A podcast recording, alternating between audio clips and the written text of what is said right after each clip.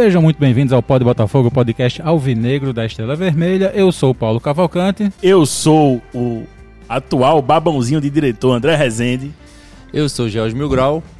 Eu sou o Goro Paulo, a pessoa que deveria ser a segunda a ser anunciada, mas André Chegou agora de novo e já assumiu meu lugar. Vol voltou, André, pro programa? Você agora é da. Não, né? Vocês não tinham me, rea me, me readmitido no último episódio, não foi não? Exato, exato. É, o, o, último episódio foi a o volta de André. O último episódio foi a minha volta, e a né? contratação de Iaco, né? E vocês disseram que iam me, me recontratar, me colocar novamente nesse podcast. E Iaco foi contratado e já foi. faltou hoje, né? Levou falta. Já tá a pandemia, falta. né? A pandemia tá. Tá, tá complicado. tá complicado, é. Menino Iaco, só porque participou de um bocado de programa. No jogo contra o Vila Nova, ele foi participar até com a imprensa de Goiânia. Goiás, foi. foi mesmo, e, e, e voltou que o Vila Nova vai ganhar da gente. É. É, ele, ele, apostou contra o Botafogo, o menino ah, é. Aí não dá não, então a gente tem que excluir ele aqui do. Voz de Campina, voz de Campina. Tá, tá de licença, Eu tá acho que é, hoje. É a influência, é ah. a má influência, viu, Paulinho? Voz da torcida, voz de Campina. André, você que é novato no programa, é o, mais, é o mais novo na, na. A matrícula é a mais nova.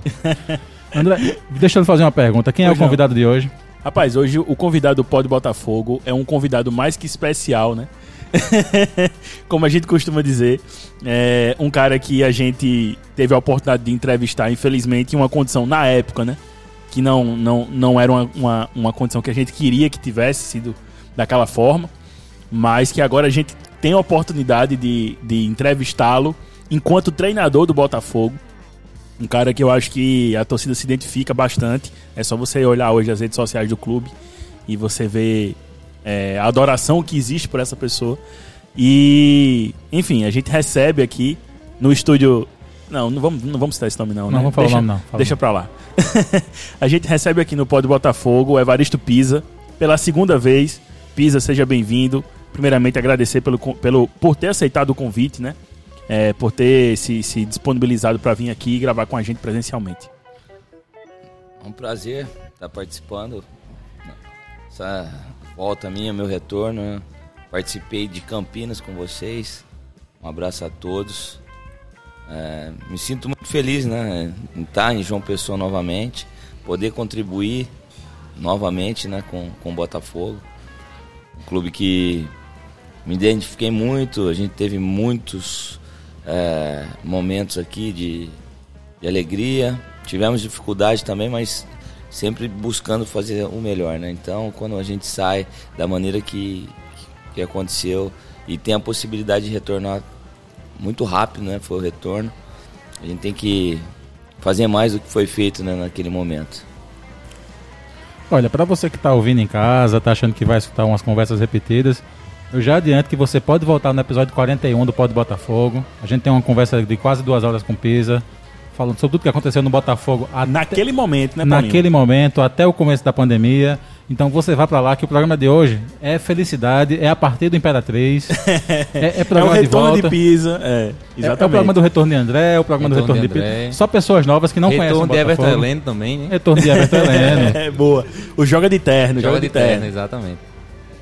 Gordo Paulo, você tem alguma pergunta para começar esse programa? Aliás. Não, a gente não ia falar de um, de um assunto importante antes, não, vaquinha, Paulinho. Né? Uma Isso, tem, temos que lembrar, não podemos esquecer. O Pó do Botafogo lançou semana passada a vaquinha para conseguir viabilizar o, o, a participação do Botafogo feminino no Campeonato Paraibano desse ano. Então, você acessa podbotafogo.com barra belas, qualquer doação a partir de 10 reais. É até 30 mil, então fica aqui aberto. Se você quiser doar 30 mil reais, você a pode. A gente até brincou, né? Se você for um shake árabe, né? De repente, né? Qualquer doação de 10 a, a partir de 10 reais você pode entrar em podbotafogo.com belas. Você vai ajudar muito as meninas que estão precisando muito para comprar para comprar material para jogar. Pisa já fez a doação dele aqui quando ele chegou, que eu ouvi falar, né? Aí ele já chegou aqui fazendo a doação. Vazou, né? Vazou a doação, né? Vazou é, a doação. Pois é, eu só não vou dizer quanto é que foi. Vazou, vazou. Fiz. O pior que ele fez, igual do Paulo, que prometeu mil reais semana passada, não fez até nada agora, até agora. Até agora nada. Tá, era melhor ter doado 10 reais. Era, era, melhor ter, era melhor ter ficado calado? É. Melhor ter ficado calado? Pois acesse podbotafogo.com barra belas. Você vai ajudar as meninas do, do, do Botafogo feminino a disputar o Paraibano 2020. Começa agora em dezembro. Você são, são cinco jogos para mais um título, né? Exatamente. O melhor time de futebol da Paraíba, 24 tem cinco títulos paraibanos em sete campeonatos disputados, né? É uma campanha, é um histórico, né? Que Acho que a torcida tem que chegar junto, velho. Não tem condições, não. Assim, a gente sabe que o clube, de maneira geral, né, Paulinho, tá numa situação complicada financeira, mas as meninas me- merecem essa, essa, essa atenção, essa, esse apoio, né? Esse suporte da, da torcida de chegar junto e contribuir com algum valor. Eu vi que muita gente ajudou, né? Hoje, né? Enquanto esse episódio é gravado, né? A, a, a vaquinha atualmente tá com 840 reais, né? Isso. Na primeira semana, né? Na a primeira semana, exato. Exato. Então a gente tem até o dia 4 de dezembro para juntar essa, essa quantia, que é a data da, da, da estreia das Belas no, no Campeonato Paraibano. Então, tá aí né, o link para quem quiser acessar e, e- e doar. A partir de 10 reais, qualquer valor.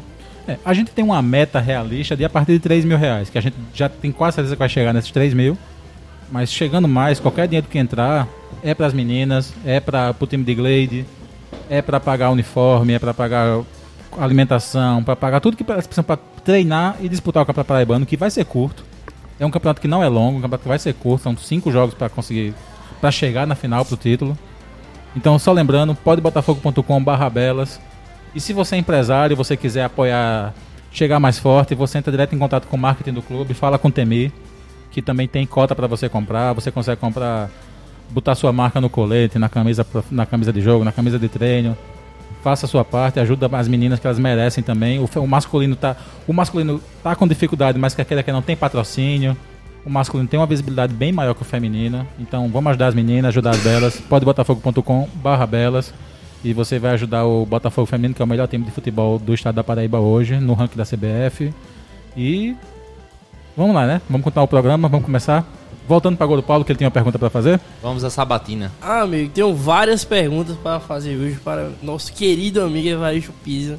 Eu queria dizer só que Goro Paulo tá falando aqui, a baba tá escorrendo aqui. Eu Tá tô escorrendo. sendo inundado aqui E tem a novidade baba. aí que ele é mano e irmão de Marcos Aurélio, né? É, tem essa questão aí. É, eu, Não eu, bastava ser mano, é irmão de Marcos Eu, Aurélio. como produtor do Pod Botafogo, eu tive acesso ao telefone pessoal Sim. do atleta Marcos Aurélio. A qualquer momento eu posso estar em uma ligação E como é que ele chama você? com o Marcos Aurélio. Aí, quando eu e, eu e Furou com a gente duas vezes, né? Sim. Mas Na resenha, na resenha. Aí, é. Aí eu disse, tudo bem, mano. Aí eu, pessoal, cheguei no grupo nosso que chama assim Panela Pode Botafogo, que são os integrantes Pode Botafogo e Silva. É, a gente, eu disse, pessoal, Marcos Aurélio agora, eu e Marcos Aurélio somos manos.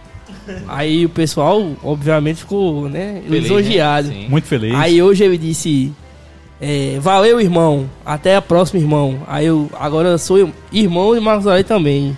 E gente, Aí Paulo disse que mano, irmão é a mesma coisa. a gente teve que explicar que mano, irmão, é a mesma É. coisa, né? É. É, mas, mas ninguém aqui. Eu acredito que ninguém aqui seja mano. Tem um que é, que é patrão, chefe do, do cara, mas ninguém É aqui uma é pergunta mano. interessante, né? Como é que Marco Aurélio chama pizza, né? É, como é... Tem que também então, também. minha primeira pergunta pro professor. Eu queria perguntar como é que foi é, o convite, né? É, na chegada da nova diretoria. é, no- ac- acredito que no domingo o Rogério caiu e na segunda você já estava em João Pessoa dando treino às 10 horas da manhã. Eu queria saber como é que foi é, essa comunicação, o convite e, e- e essa recepção assim da notícia e que dá pra ver que você aceitou prontamente, né? Porque já no outro dia você já tá dando treino. Foi, sim, muito, muito simples. É, eu saí, eu saí do, do Botafogo, fiquei o período em casa lá da pandemia. E no início de julho tive a possibilidade de assumir o 15 de Piracicaba, um, um clube que eu já tinha trabalhado também. E aí nunca perdi contato nem com, com parte do grupo que estava aqui de jogadores, que você gera uma proximidade pelo período que, que você conviveu. E sempre assim, acompanhando, assistindo os jogos do Botafogo, os atletas que, que a gente tem uma proximidade maior também desejando é, boa sorte pra gente lá em, na, no novo projeto. E aquele, aquela situação política que estava para ter eleição, o clube não trazendo resultados, e sempre aquela, aquela hipótese de um dia o Pisa vai voltar, vai ter uma ligação, enfim, só que eu estava envolvido no, no trabalho do 15. Acabou que a gente É, não conseguiu o objetivo do acesso, chegamos mais uma vez lá na, na no mata-mata do acesso para a Série A1 e o 15 interrompeu um, um projeto. E coincidiu de ser perto também do, do, das eleições aqui do, do 15. A equipe não ia bem e houve um contato oficial no domingo. É, a possibilidade de uma mudança, que a diretoria ganhou, ganhou eleição, acho que antes do jogo do, do Jacuipense. Teve a, a, a prorrogou, né? Acho que pulou um final de semana, senão ia acontecer antes a, a, a nova diretoria assumir. E se eu aceitaria o desafio de, de, de vir junto com a diretoria assumir o, o comando do, do Botafogo. Eu falei, vou de antemão primeiro conversar com, com a comissão técnica, né, com o Claudinho e com o Marcos. Momento de dificuldade do clube, mas que a gente tem que retribuir e, e acreditar que é possível. E ficou naquela questão do aguardo, vamos aguardar, vamos é, para oficializar essa situação. Só que se houver a mudança, a gente precisa que, que você já esteja aqui na segunda-feira para dar o treino. E acabou concretizando. O meu representante, o Edi Souza, é, finalizou as conversas. E era 22h45 do domingo, a gente já estava viajando. Então foi, foi tudo muito, muito rápido. A gente chegou no, no, na madrugada da, da segunda e já dando treino na, na, na parte da tarde. É, o que eu entendi que o meu representante falou que já, já existia é, essa conversa da troca, né? Independente do, do que ia acontecer, mas foi oficializado após, após o jogo eles pediram para que, que a gente viajasse já na, nesse voo de São Paulo da, das 22h45. Como eu, Claudinho e, e, Marco Antônio estamos muito próximos ali, a gente se reuniu, se organizou e, e viajamos e iniciamos nosso trabalho. Professor, um, uma dúvida sobre essa questão. Que você deixou o Botafogo em, em março e voltou agora há pouco tempo. Qual a diferença do elenco que você deixou aqui? Diferença de clima, diferença de, de ambiente do elenco que você deixou aqui praticamente invicto na Copa do Nordeste, tinha perdido o primeiro jogo naquela semana, para o elenco que você encontrou chegando é, na zona de rebaixamento de uma Série C, chegando numa situação bem mais complicada do que estava naquela época. E com a diferença dos jogadores também, né? Teve uma grande mudança de jogador, que muitos saíram e muitos chegaram. Eu achei assim, um ambiente pesado, talvez pelo fato de dos resultados não estarem acontecendo. Então você chega num ambiente onde o, a equipe vem convivendo com, com os E2 praticamente a competição inteira, né? E apanhando geral de, da imprensa, da, da torcida, é, internamente também na, da diretoria. É, então tava, tava meio carregado.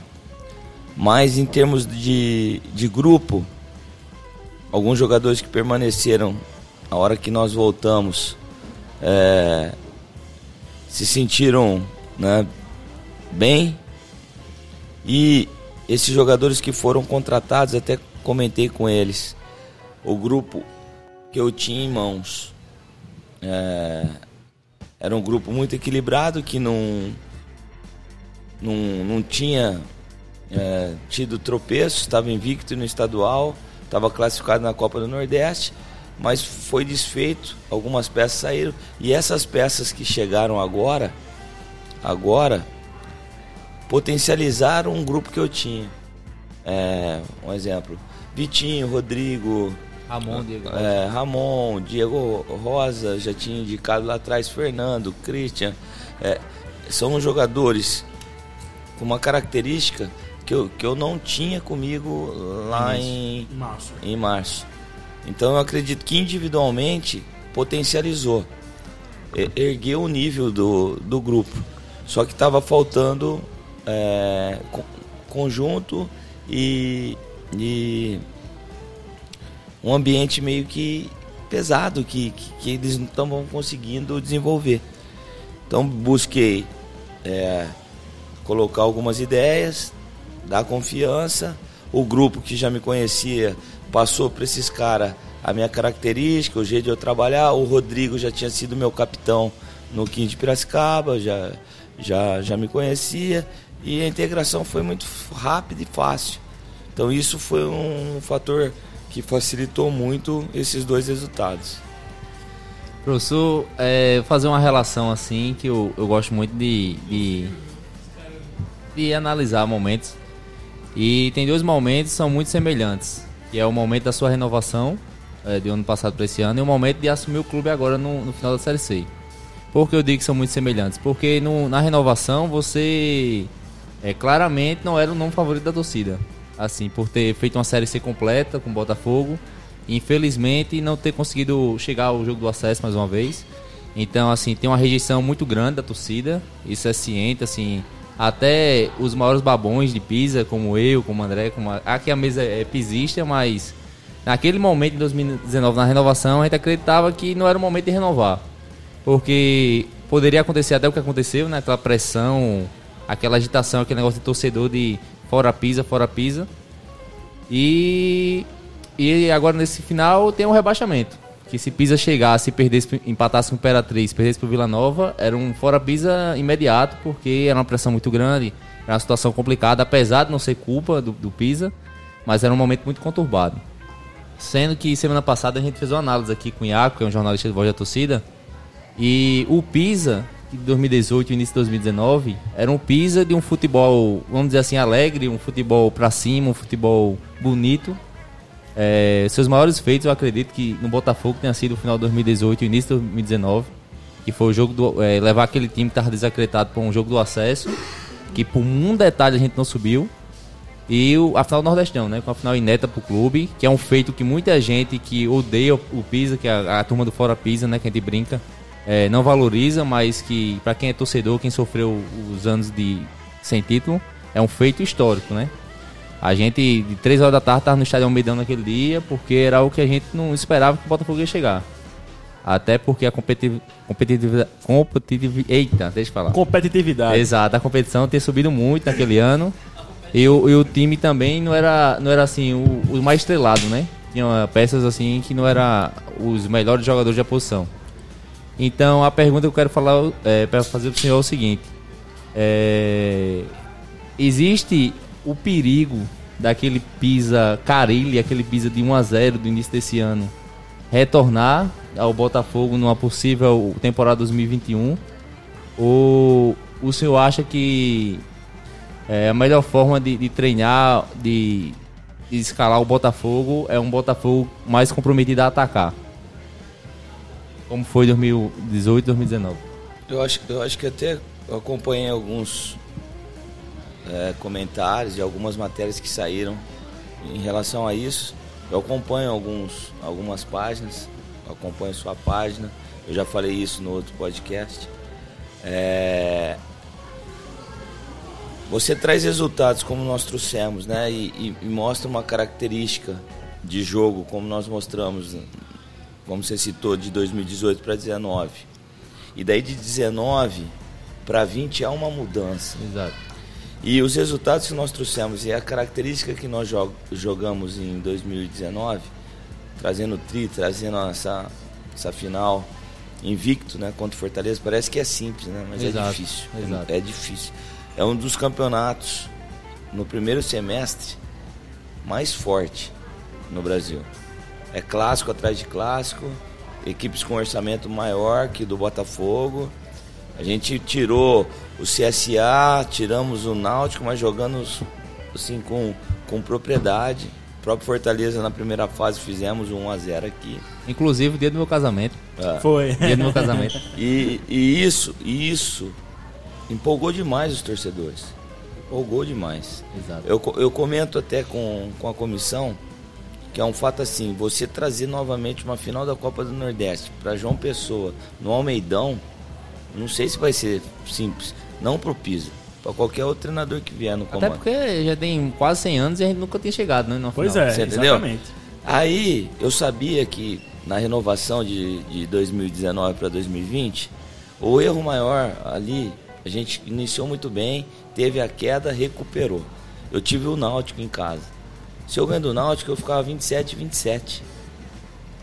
Aquele jogo eu tropecei, o Náutico foi a 30 e classificou. Daí ficou pro 13, a gente tem que fazer o resultado lá. Infelizmente, a gente teve um empate, teve o Voaden que deu aqueles pênaltis, teve gol nosso, enfim, não Teve o, o jogo de Santa Cruz também, que levou um gol no, nos 49 segundo tempo. Então, um, um jogo ganho, né? Que é, o Saulo optou em pedir dois na barreira, eu gritando pro terceiro para fechar. Se tem o terceiro ali, a bola não passava. De- detalhes. Mas a equipe, ela, ela teve a queda, teve alguns problemas, ela reagiu. Eu sabia que em 2020 eu não conseguiria fazer uma equipe igual a gente tinha e eu teria que trazer resultados maiores do que eu trouxe.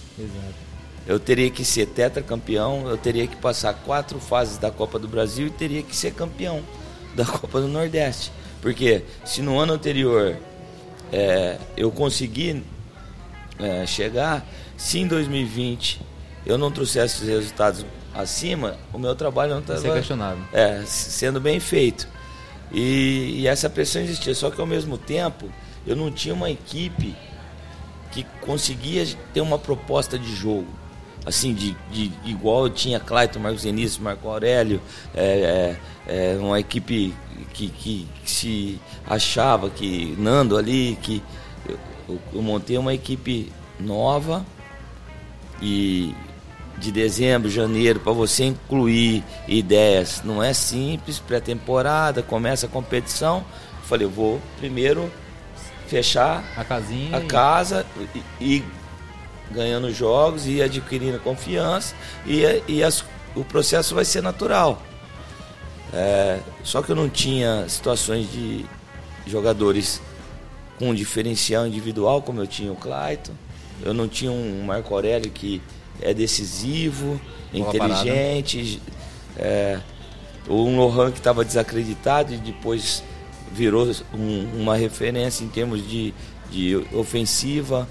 Né? Queriam mandar Lohan embora na pré-temporada. E aí ele foi embora agora para uma Série B com 300% de reconhecimento do, do valor que ele estava aqui no clube.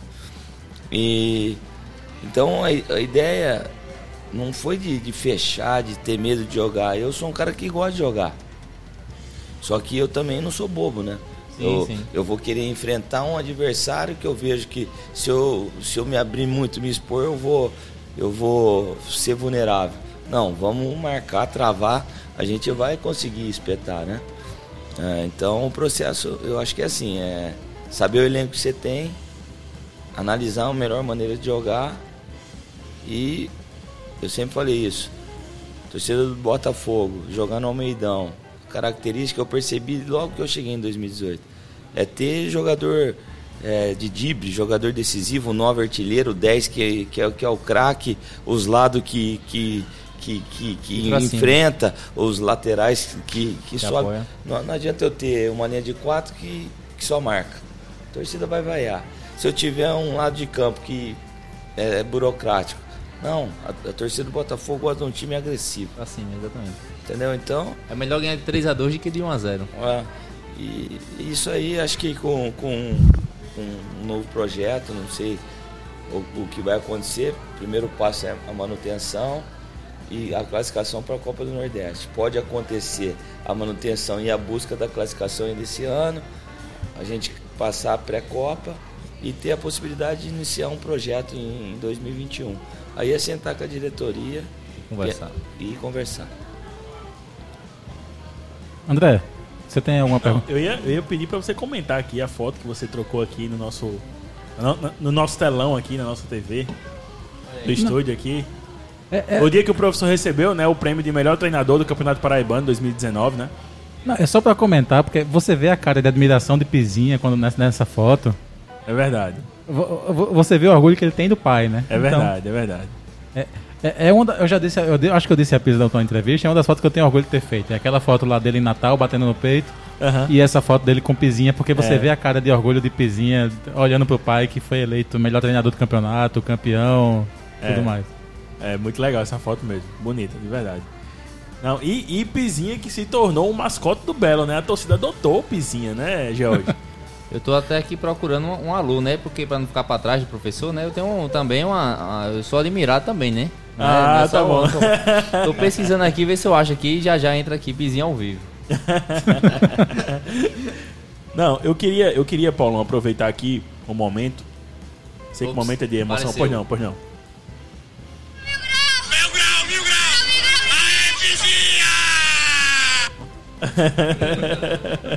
Grande pizinha comemorando a vitória no Bato Cuscuz.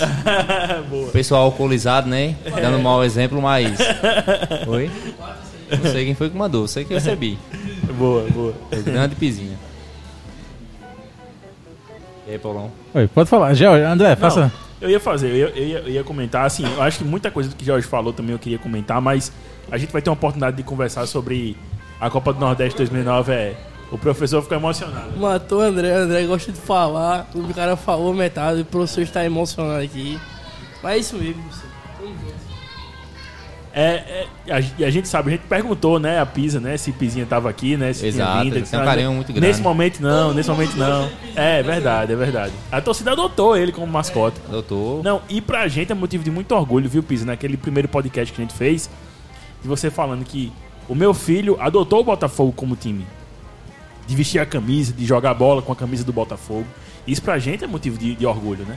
De ver uma identidade, uma identificação tão grande assim, tanto sua que a gente sabe que tem, quanto do seu filho também com, com o Botafogo. Isso pra gente é motivo de orgulho. E antes de Pisa tomar a palavra, uma, uma, foto, uma foto que me quebrou, voltando de Ribeirão Preto, foi aquela entrevista de Pisa com a camisa, né? Respeito o Nordeste. Nossa, Inclusive, eu repostei esse ano no Dedo Nordestino, É verdade. porque não tinha uma pessoa mais destruída dentro de um avião do que eu, não. Voltando de Ribeirão Preto, totalmente desmotivado, recebendo vídeo, áudio de 13 anos de raposeiro, sendo perturbado. Quando eu vi aquela foto, foi meio que um desabafo. Eu, eu postei, se eu não me engano, com a frase é. Eles comemoram. Eles comemoram por a gente ficar onde eles querem chegar. Porque na época eu acho que o 13 ainda. Não sei se. No- o 13 não era a Série C não ainda, era não. Série C ainda. Era né? Série D. Eu é. tinha postado essa foto com a frase, né? Eles comemoram por a gente ficar em um canto que eles querem chegar. e É verdade. aquela foto foi mesmo que me destruiu dentro do avião, porque eu tava subindo no avião quando eu postei a foto. E é uma foto que, que marca muito. Até quem não gosta de pizza, até quem não gosta, tem, Não, tem que engolir uma é, foto daquela, é porque pouca gente compra a briga, né? Compra o, É verdade. o respeito ao futebol nordestino. Pisa, você queria comentar alguma coisa de Pizinha aí, da, da foto, você se emocionou? É importante. Sim, é, é- são imagens que passam assim, a gente longe da família, né, novamente, em busca de buscar ajudar. Aceitei o convite dessa diretoria por saber que, que as pessoas que, que hoje estão acreditam né, que a gente tem condições de, de reverter essa situação que se encontra. E me emociona assim porque Acho que tudo que, que a gente fez aqui, e o meu filho, minha esposa, participou junto, até junto com, com o Cauê, filho do, do Beto, Caio, um amigo que ele fez aqui, o filho do Nercindo. Eles viveram momentos igual eu vi agora, ontem na representação, os filhos dos atletas, né? Eu vi o, o Biel do, do Rodrigo, eu vi o Gael do, do Diego Rosa, eu vi o, o Rian do, do Juninho, o filho do, do, do Martins lá, a filha do, do Vitinho. E eu lembrei do, do Cauã, do, do, do filho do Enercindo, lembrei do Cauê, uma alegria, e, enfim. E de repente, e sem motivo, e o Cauã, o Pizinha, né? Ele acompanhava muito rede social, ele respondia todos. Tinha o canal no YouTube também. Tinha um né? canal do YouTube que ele fez a, a música da, da galinha pintadinha, que, eu, que, eu, que eu tive que intervir ali, que infelizmente a criança ela é natural. Eu expliquei para ele, entendeu? E assim, ele desde quando ele chegou junto com a minha esposa aqui, eles vestiram a camisa do Botafogo. Eles foram em todos os jogos do Botafogo no Almeidão com a camisa do Belo. Nenhum jogo minha esposa foi assistir o jogo do Botafogo com uma roupa de marca, é, querendo desfilar a grife. Ela vestia porque houve uma identificação. E o Cauã a mesma coisa. E a maneira que, que, que, que, nós saímos frustrou muito o Cauã. Que ele não entendia. Ele falava, papai, qual o motivo? Me explica. Papai, você tá com dois jogos a menos aqui, papai. Ele pegava a tabela, se mostrava para mim. Você vai jogar esses dois jogos, você vai passar, você vai chegar, vai ser líder do estadual. E você está em primeiro da Copa do... Mas por... o que, que você fez, papai? Para eles te mandarem embora. Qual o motivo? O que, que eles. Porque ele montava o, o, o FIFA é, o 2019, então tinha os managers, tinha contratação, tinha. Então ele, ele queria entender o motivo. O, né? o motivo. Falei, filho, chegou o fim, o, o ciclo se encerrou e a vida segue. Mas não é justo. Eu falei, o futebol às vezes não é, não tem muita justiça. A gente tem que aceitar. E minha esposa na época falou, filho, tudo acontece. É, qualquer segmento, qualquer setor. Mamãe, mas sim, mas é simples, manda embora e, e pronto. Ela falou, eles têm o direito, seu pai funcionar. E a partir daí nós fomos para Campinas, pandemia, aquela questão que, que a gente junto. E às vezes eu queria sair para caminhar com ele, brincar, bater uma bola ali com prudência. E umas duas, três vezes que a gente saiu para fazer uma caminhada, é, andar de bicicleta, falei, filho, põe a camisa do, do, do Botafogo. Ele não queria pôr. Ele era Guarani, cresceu com a Sim. camisa do Guarani. Ele veio para cá, Belo, e só falava em Belo. E lá ele, ele meio que foi assim, é, averso a, a, colocar a camisa. E passou, passou. A minha, minha esposa falou, não insiste, deixa ele, vamos, vamos ver como vai ser. E passou, e passou, e passou. É, e agora, eu indo para o jogo contra o Imperatriz no, no Meidão, ah, tava chegando no, no estádio, tava na BR ainda. Ela mandou uma foto dele e dela com a, Camisa do Botafogo. Camisa. tipo, Aí quebrou. Então, você entendeu? Então não tem como você, você não emocionar, entendeu? E é a camisa que ele, que ele fala que ele nunca perdeu, porque é uma branca e uma listrada, né? Uhum. E um dia minha esposa esqueceu de. A gente tava jogando quarto domingo, quarto domingo, acho que. Esqueceu de lavar? Ele, ele usou a branca contra o Londrina. A gente tava sem perder já há um tempo em casa. Daí ele, ele usava a preta listrada. E daí ficou suja que a gente jogou, acho que ele foi com a camisa, não deu tempo, ele foi com a branca no, e perdeu o jogo. Aí... daí ele nunca mais quis usar que ele se sentiu até culpado que, que, que, que ele não estava é com, a, listrada. Tem isso agora. E daí e agora no retorno ele com a listrada e, e, e ela com a Um aprendiz de Marco Vilarim. É. O fiscal do Pizinha vai ter que aparecer agora é, pra saber a camisa que ele tá usando. É, Pizinha, cuidado aí, Pizinha. É, vamos jogar essa camisa branca fora. é melhor, é evitar, né? Melhor evitar. É verdade. E, Não, mas muito legal, muito legal esse relato. E, e, ele viveu muito, muitas coisas, cara. A molecada aí, o Cauê, o, o filho do, do Enercindo, eles tiveram vestiário com vitória, com. Eles. eles eu, eu, assim, para as crianças, aquele ambiente forma, forma cidadão também. É verdade. Você entendeu? Forma a criança, né? É, e graças a Deus hoje a gente está de volta e podendo reviver tudo que a gente reviveu, né? E ajudar né, o, o clube a, a, a, permanecer e buscar é, voos maiores. Pisa, eu vou emendar aqui com outra pergunta.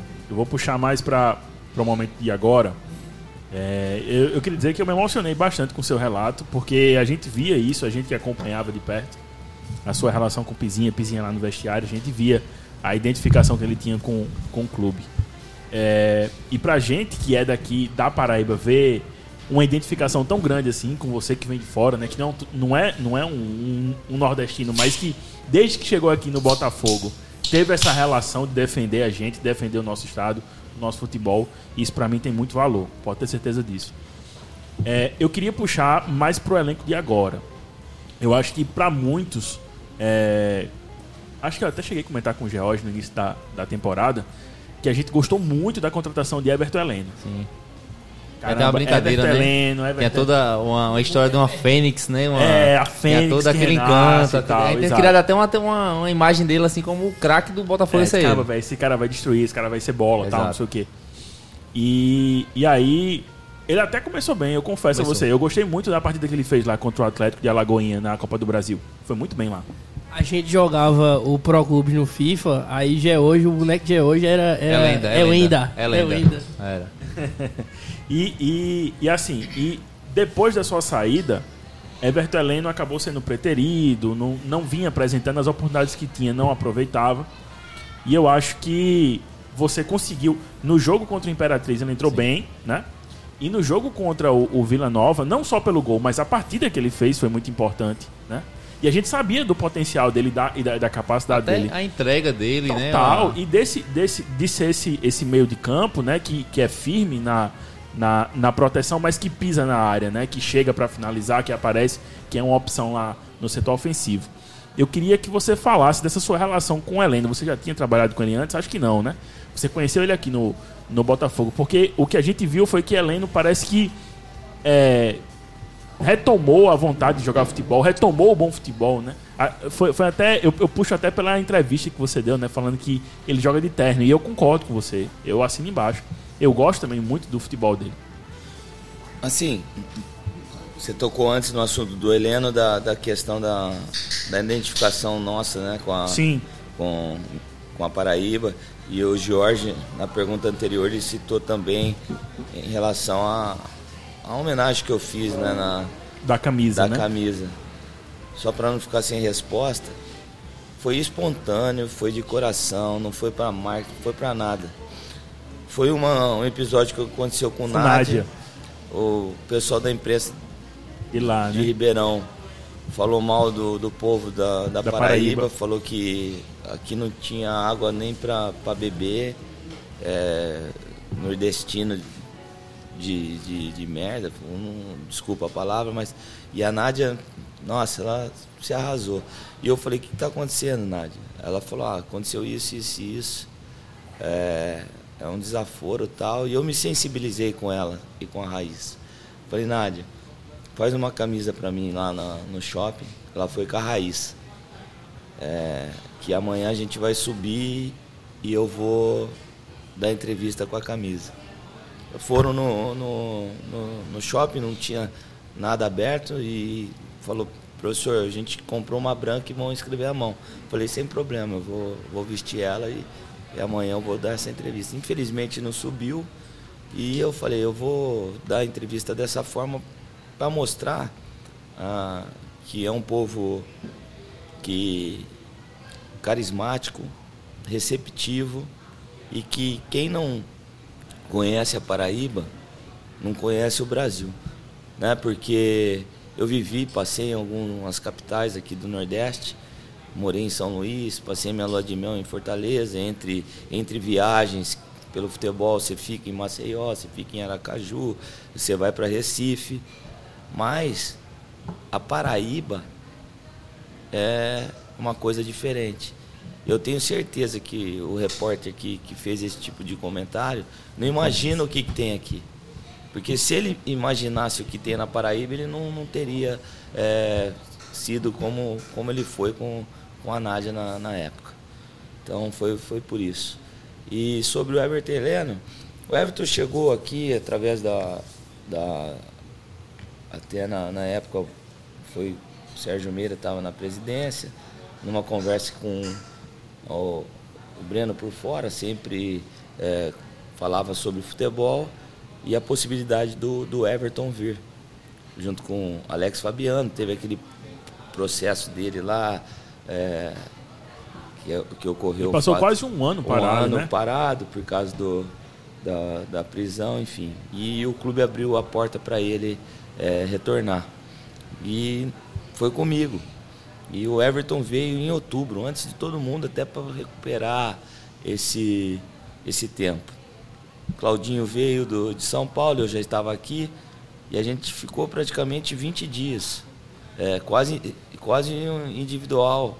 É, o Claudinho com ele, comigo, daí o Varley ia, é, motivando, querendo saber a história dele.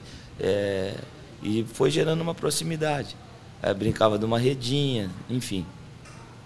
E ele foi se condicionando, começou a pré-temporada. Pô, todo mundo só falava dele, pela característica dele e tal. E, e foi, foi uma das colocações feitas pela imprensa.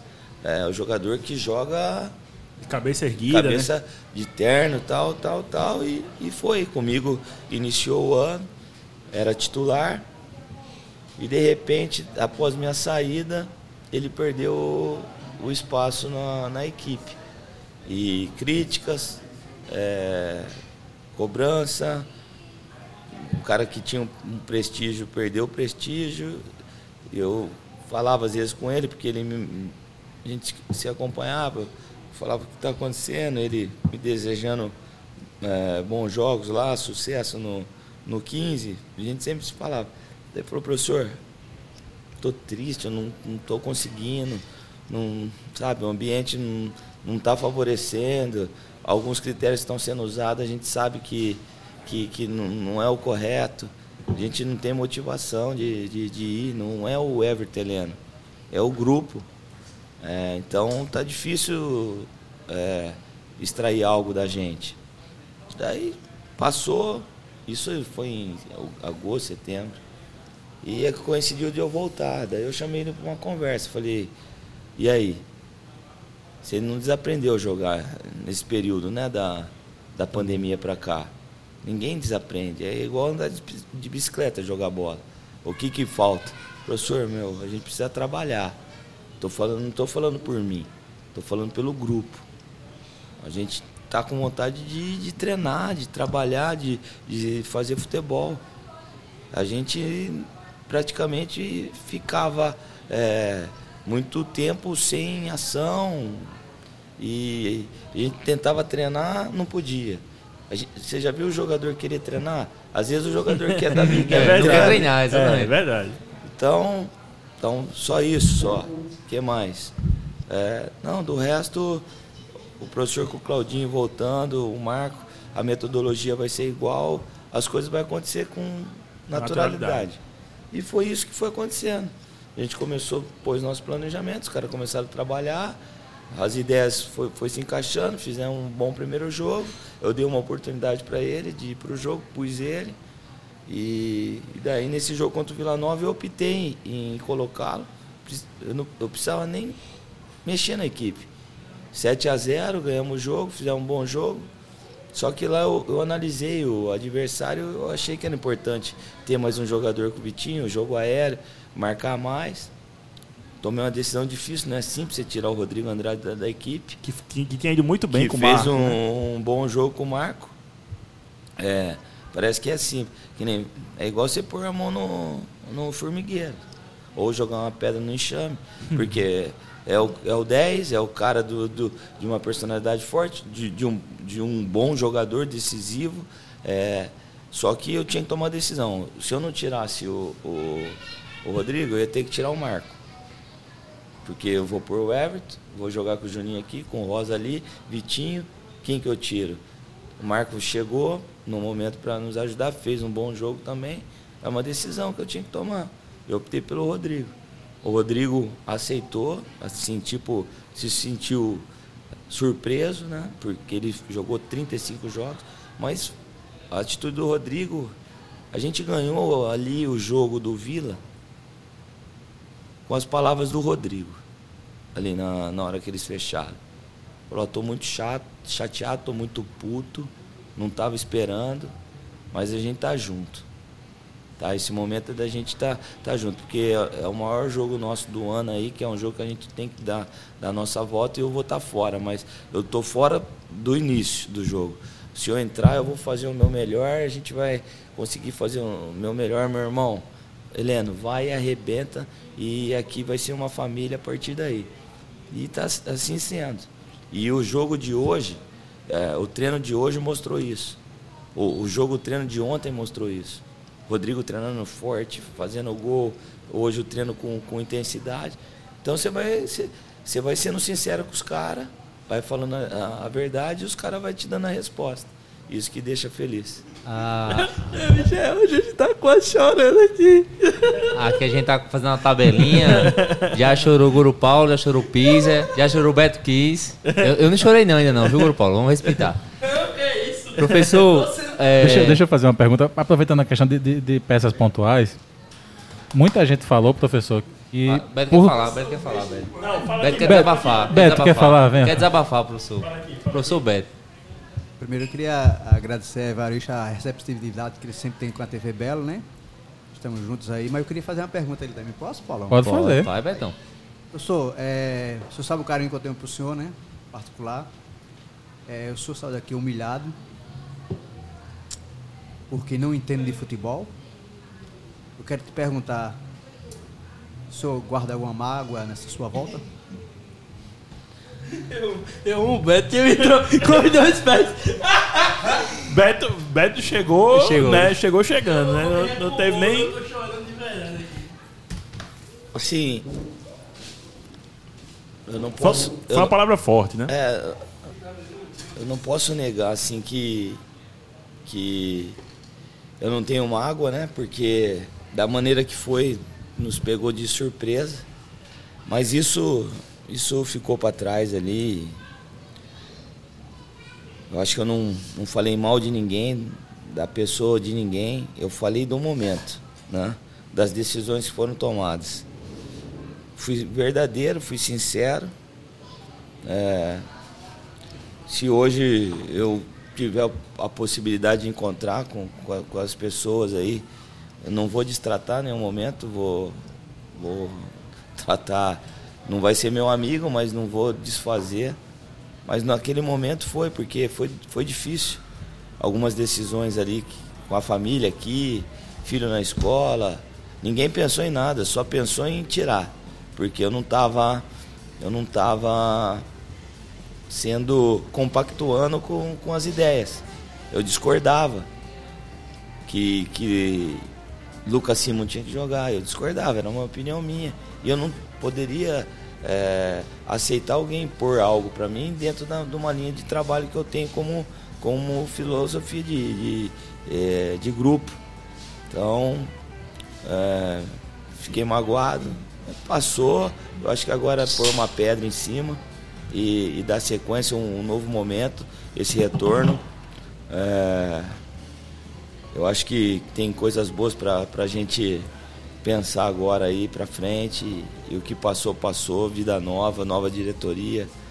O Beto mesmo, um cara que também foi, foi prejudicado, né? Porque eu rodei bastante o Brasil, trabalhei em vários clubes, poucos profissionais, né?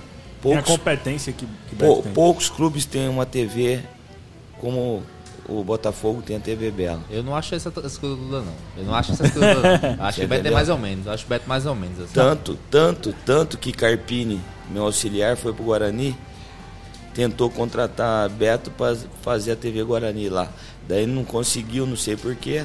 Se o a Beto Deus. não quis. A mulher Ah, dele não deixou ele sair de uma pessoa. Não deixou né? ir pra Campinas. né? Então foi isso. Só, só, só que Carpini colocou a ideia lá no marketing e fizeram a TV Guarani por tudo que a gente viveu nesse ano aqui com, com o Beto, com Nádia, com Raíssa, com Bia, né? Que é, é um trabalho, pô, pra, pra, pra torcida, né? Pra que, pô, Tem você bastidor ali, depois Pô, do tá jogo. louco. Depois de uma vitória Ó, ali, a pessoa ó, vê um ele- bastidor ele, ali. ele- ele me ajuda no vestiário.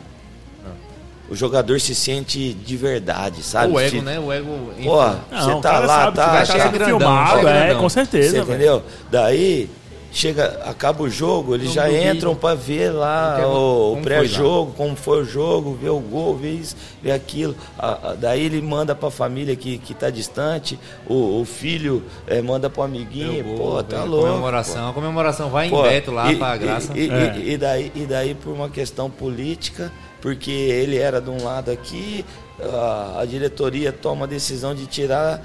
Pô, e, e o torcedor? Como é que fica, né? Hã? É Pois é. complicado, complicado. Hã? Então, ainda bem que você tá de volta também, Beto.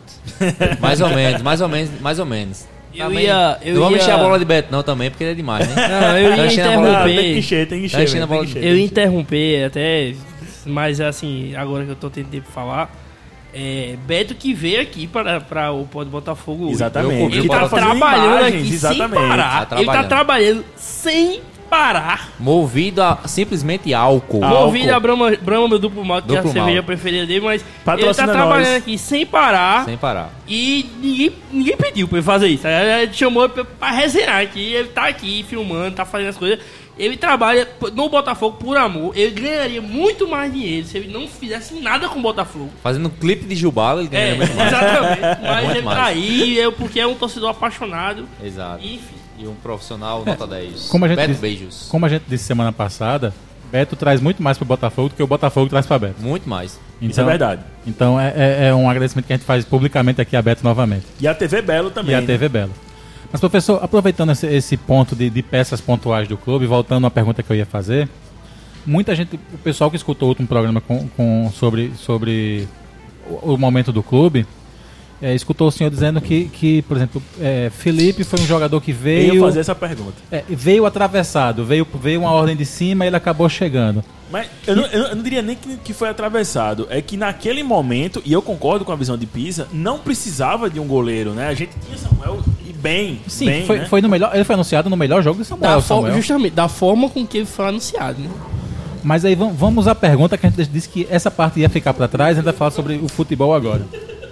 Muita gente falou recentemente que, que Felipe ia acabar sendo escanteado porque foi um jogador que veio sem ordens do treinador.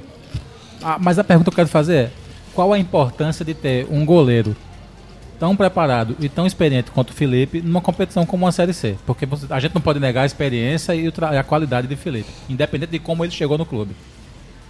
E outra coisa que eu queria completar, Paulinho, tava comendo aqui um amendoim.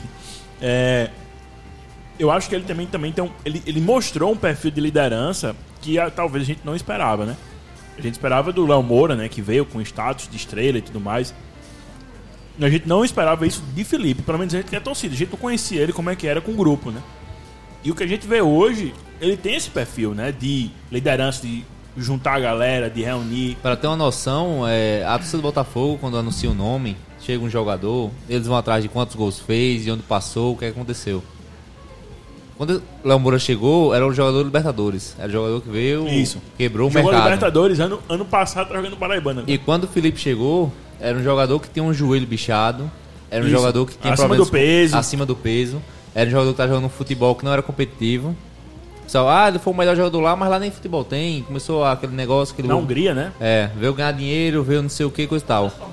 O resultado é que Felipe, é, eu também concordei, porque eu não sei se eu acompanho muito, mas assim, dois jogadores que eu sou babão oficialmente é Samuel e Rodrigo Andrade. Que a torcida. O senhor falou aí que o Rodrigo Andrade podia ficar puto de ter tirado ele, mas a torcida amou. Foi assim, quando eu vi muita gente que, que era daquela turma fora Pisa, elogiar Pisa porque tirou o Rodrigo Andrade. É, ele tem uma rejeição muito grande agora nos últimos. Porque ele não era o 10, não era o armador, não era o, o Marcos Aurélio. E Felipe veio com muita estranheza, muita gente concordou que não era o momento de, de, de investir caro no goleiro, mas surpreendeu muita gente. Hoje em dia, Felipe é um ídolo da torcida do Botafogo. Não é um ídolo, como o Ídolo é Varley, demais. não. Ídolo é demais. Não é como um Varley, não é um, Mas é cara, um cara que tem que- feitos, mas é um cara que tem admiração, porque no momento de crise, quando a gente foi lá no, no CT, foi ele que deu a cara pra, pra falar com a gente. Quando a gente tava mal, foi ele que deu a cara pra falar. Quando o time tava mal, ele foi na imprensa e falou. Entendeu? Quando o time ganhou, ele também foi lá na gente e falou. Ele era uma foi eliminado lá contra o Bahia pela Copa e, do pelo- Nordeste, e né? pela história dele, Foi operado, ele pela história dele, se ele não fizesse isso, não ia ser nenhum espanto, né? Porque a gente já conhece e já teve jogadores aqui esse ano que não, que, que não foi falar nem, nem falar oi com a torcida. Então, continuando aí, eu espero muito que o senhor tenha amado o Felipe, tenha amado trabalhar com o Felipe, porque é um jogador que eu espero que, que o senhor leve pra todo canto. E todo canto é o Botafogo. Pode deixar claro. Todo canto. Quer quebrar o cabo, né, bicho? Em, em relação, em relação ao Felipe, o, o- meu primeiro ah, trabalho, com- conversei isso já no voo, com, com o Criato e com, com o Marco Antônio. A gente vai ser apresentado, a gente vai falar com o grupo. O meu próximo passo é chamar o Felipe. Chamei o Felipe numa conversa individual após, antes do treino, eu falei, Felipe, a gente precisa conversar. Trabalho após o treino, a gente vamos trocar uma ideia. Acabou o treino, fez uma, uma movimentação, o Felipe trabalhou com, com o Bira e depois ele veio até em mim e a gente. Eu lembro que ficamos uns 20 minutos de, de, de papo ali. O grupo já tinha saído, já estava até escurecendo, que aqui ainda É, tem essa questão. já escurece. Tava vindo de São Paulo, que às 7h15 tá, tá claro ainda, 5h30 já tava escurecendo. Falei, vamos, vamos por alguns pontos aqui. Eu sei que, que muita gente falou que eu era contra a sua contratação. Foi isso? Ele falou, foi, professor. Você não, não me queria. Então tá, eu vou te explicar passo a passo. Porque para a gente con- construir uma sequência juntos, vai ter que ter confiança sua comigo e minha com você. Senão não dá certo. Eu voltando, o que eu tenho que fazer? Se você não confiar em mim, pedir para te tirar. Certo? E eu acho que, que não é por aí. Até porque você veio, a gente teve muito pouco tempo junto. Você não foi pro jogo de do Rio contra o Fluminense, jogou contra o Imperatriz, pegou o pênalti, jogou contra Santa Cruz e nós perdemos o jogo, eu fui demitido. Então vamos lá. Eu não era contra o Felipe, goleiro. Eu não posso, como treinador do Botafogo na Série C, negar um nome como Felipe. O que, que aconteceu? Quando o Saulo saiu, o Samuel eu trouxe. E eu con- confiava no Samuel. O que, que a diretoria falou? Pisa, você confia no Samuel? Eu falei, confio que eu trouxe, já jogou comigo duas competições. Tanto na Penapolense como no 15. É um goleiro que vai repor bem o Saulo. Com o tempo pode se tornar um, um goleiro como o Saulo se tornou, uma referência aí. É, então, pô, a gente tá precisando dar uma enxugada no orçamento. Vamos pegar o salário do Saulo, a gente aumenta o salário do, do Samuel e você busca um goleiro com um valor X. Então o Saulo pagaria dois goleiros, o Samuel e mais um goleiro é, no nível do. Pra brigar, né? Pra brigar com o Samuel. Beleza, então tá tranquilo, vamos buscar isso aí. Começamos os contatos e busca aqui, busca ali, busca lá, busca aqui. A gente tava fechando com o William, trabalhou no, no Oeste, fez uma série B boa, tava no Taubaté, já tinha trabalhado com o Vanderlei na época, que era o treinador de goleiro no Curitiba, estava se concretizando a, a contratação do William. E nisso surgiu o nome do Felipe e do Renan. Só que nomes assim que era acima do orçamento e que a gente nem, nem levou em consideração. Só que a diretoria achou que o Samuel falhou no gol do Náutico, no chute do, do Jean e no gol do Confiança. Sim. No, no, No empate, né? Foi no, um a no um. empate. São bolas difíceis, questionáveis, enfim. E eles achavam que tinha que trazer o goleiro. E nós viajamos para para Maceió.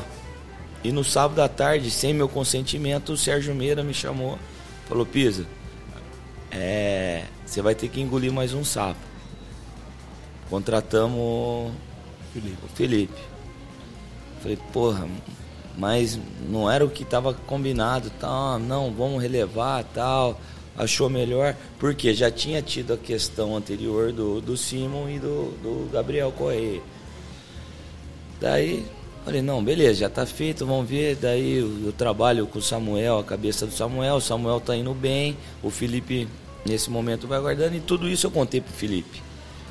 O que mais atrapalhou foi quando o Samuel foi o melhor em campo lá contra o CSA e no dia seguinte. no- Anunciaram o Felipe. Alô, No- no- Pedro Rufo. No, no, no mesmo dia, No bar do Cuscuz, no bairro dos diretor lá. Cuscuz, 8 e Senhor. 5 saiu. ô, eu, eu, o paredão chegou, um negócio assim. E o Samuel ficou maluco naquele momento. E eu tive que administrar isso. E isso eu contei pro Felipe. E o Felipe entendeu. Ele falou, professor, realmente é difícil. Eu falei agora questões técnicas. Felipe goleiro, eu não tinha como negar. Então, vamos limpar, né, a- a- as mágoas aí. Se você teve isso comigo, eu jamais com você. Tô te contando a verdade. A partir de agora é uma nova história. Você vai ser meu capitão, vai continuar sendo meu capitão. O Marco Aurélio já tinha é, retornado, mas eu optei em, em deixar o Felipe como o capitão. Expliquei pro Marco também, o Marco entendeu. São- Trabalharam juntos o, o, o, Mar, o Felipe até falou para Marco pegar a faixa. Foi uma humildade muito grande do Felipe. E a gente optou em deixar como tá. Como o Rodrigo também Quis dar a camisa 10, né? optou dar a camisa 10 pro Marcos. Então o grupo tá muito assim, muito fechado, entendeu? Então é por isso que as coisas estão acontecendo. E o Felipe tá mostrando né, o porquê da contratação. Tá fazendo grandes jogos, é, tá sendo um líder Decisivo, né? decisivo. E isso é mais, assim, o mais gratificante é isso.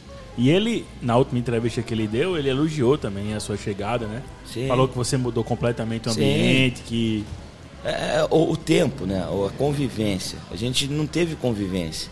Ele chegou, não viajou para o Rio. Daí o Samuel machucou, ele já jogou. Na semana seguinte ele caiu. Eu fui embora. Aí passou tudo o que o Botafogo viveu, eu longe. As pessoas que que que, Estavam próximas ali inflamando, fui né? inflamando, inflamando, inflamando. Então eu tive que chegar e falar, Felipe, vamos conversar.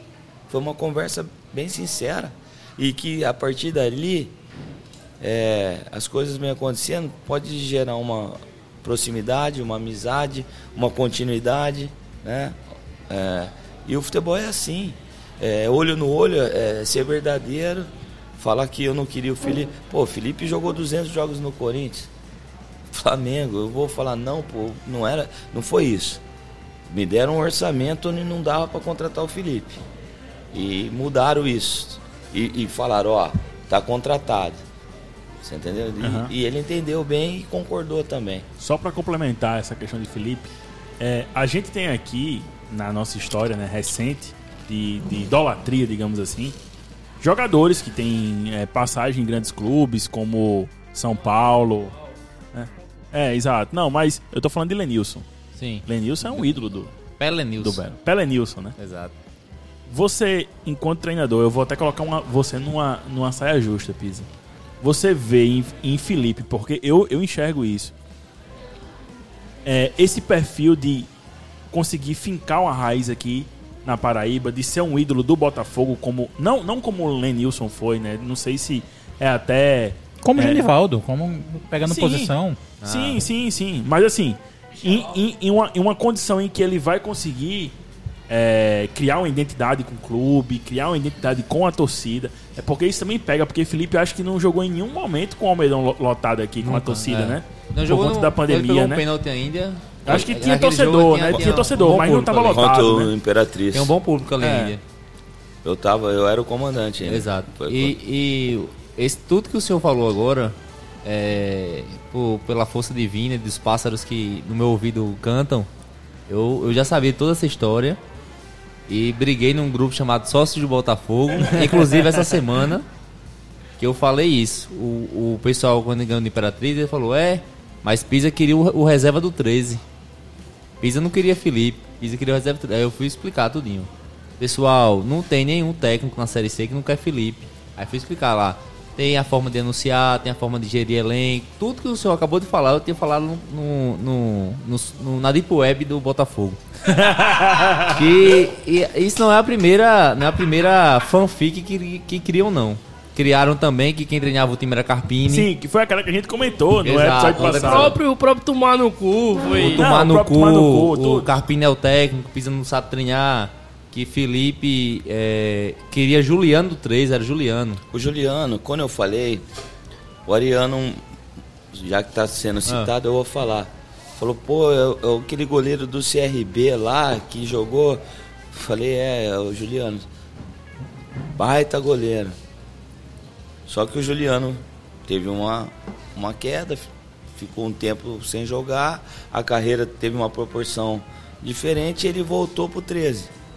Só que é um goleiro que se tivesse perto de um treinador que confiasse e bem trabalhado com um treinador de goleiro, dentro do que o clube estava oferecendo de salário, ele ia nos é, dar possibilidades boas.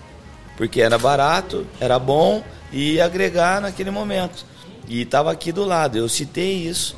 E a diretoria, na época, concordou. Eles não, não, não, não discordaram. Só que depois de- do momento que você sai, você não tá para ter a defesa, Exato. eles começam a, A criar, né? Exatamente. a criar situações. É isso que, que é desgostoso, assim, sabe? É, algumas situações que, que, quando a pessoa, a pior coisa que tem é, é como, como eu, eu usava uma fala lá, o que eu falo na, na ausência, eu sustento na presença. E daí tem pessoas Exato. que não, não, não têm esse perfil. Exato. Você entendeu? Tudo que eu falei, eu falo de novo. E se eu encontrar, eu falo novamente. Por quê? Eu, o meu retorno aqui, se hoje eu tenho uma boa relação com as pessoas que ainda estão no clube, é porque eu fui verdadeiro.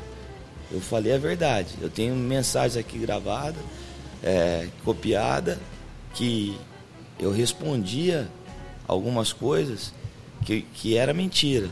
Falei, ó, mentira que tá falando, eu, ó, é isso, isso, isso, aqui, aqui, aqui. Eu cheguei de cabeça erguida. E isso é tão fato que eu queria complementar que além dessas fanfic, teve a fanfic do Lucas Simon não joga porque Pisa é paneleiro. É, Teve é. essa grande Tinha fanfic. essa também. E o que quebrou a perna deles foi que eles não esperavam que quando o senhor foi demitido, no jogo seguinte que Simon brilhou, Ele me ele agradeceu, sim, agradeceu a Evaristo Pisa. sim. Exatamente. Varley, que o pessoal elogiou pela vitória também, nessa vitória, Sim. agradeceu a Pisa. Disse: Eu não fiz nada do que não estava sendo feito aqui, só dei continuidade.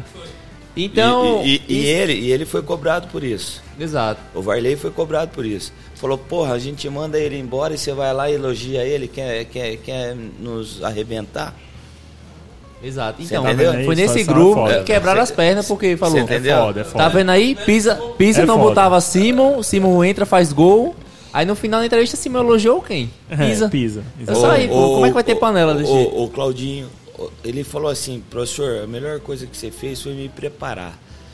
Se eu colocasse o, o, o Simon para jogar Quando ele chegou, quando ele chegou, ele ia jogar dois, três jogos, ia ser mandado embora, ia ser escrachado, é, ri- ridicularizado, porque ele não tinha condições. Ele não tinha, ele não tinha performance de, de atleta. Ele parecia, amanhã a gente vai jogar uma, um- um- uma pelada. um baba ali, um, É, um racha. Eu, Be- Beto, eh, eh, se colocasse o Simon na- nesse jogo amanhã com a gente, ele ia ser igual a gente. e, e quando ele chegou, ele estava dessa forma. Só que o Claudinho cuidou, preparou. Eu, eu nunca falei que o Simon não fazia gol. Eu sempre falei, é jogador de área. Se a bola passar, ele faz. Sempre, sempre falei isso. Tanto que quando eu saí, ele fez. E comigo ele fez também Sim. que eu pus ele contra o CSP e contra o São Paulo Cristal. Ele fez gols legítimos E que foram foram, anulados. anulados. Daí eu pus ele contra o Santa Cruz. Ele jogou 45 minutos contra o Santa Cruz. Com um homem a mais a gente tava.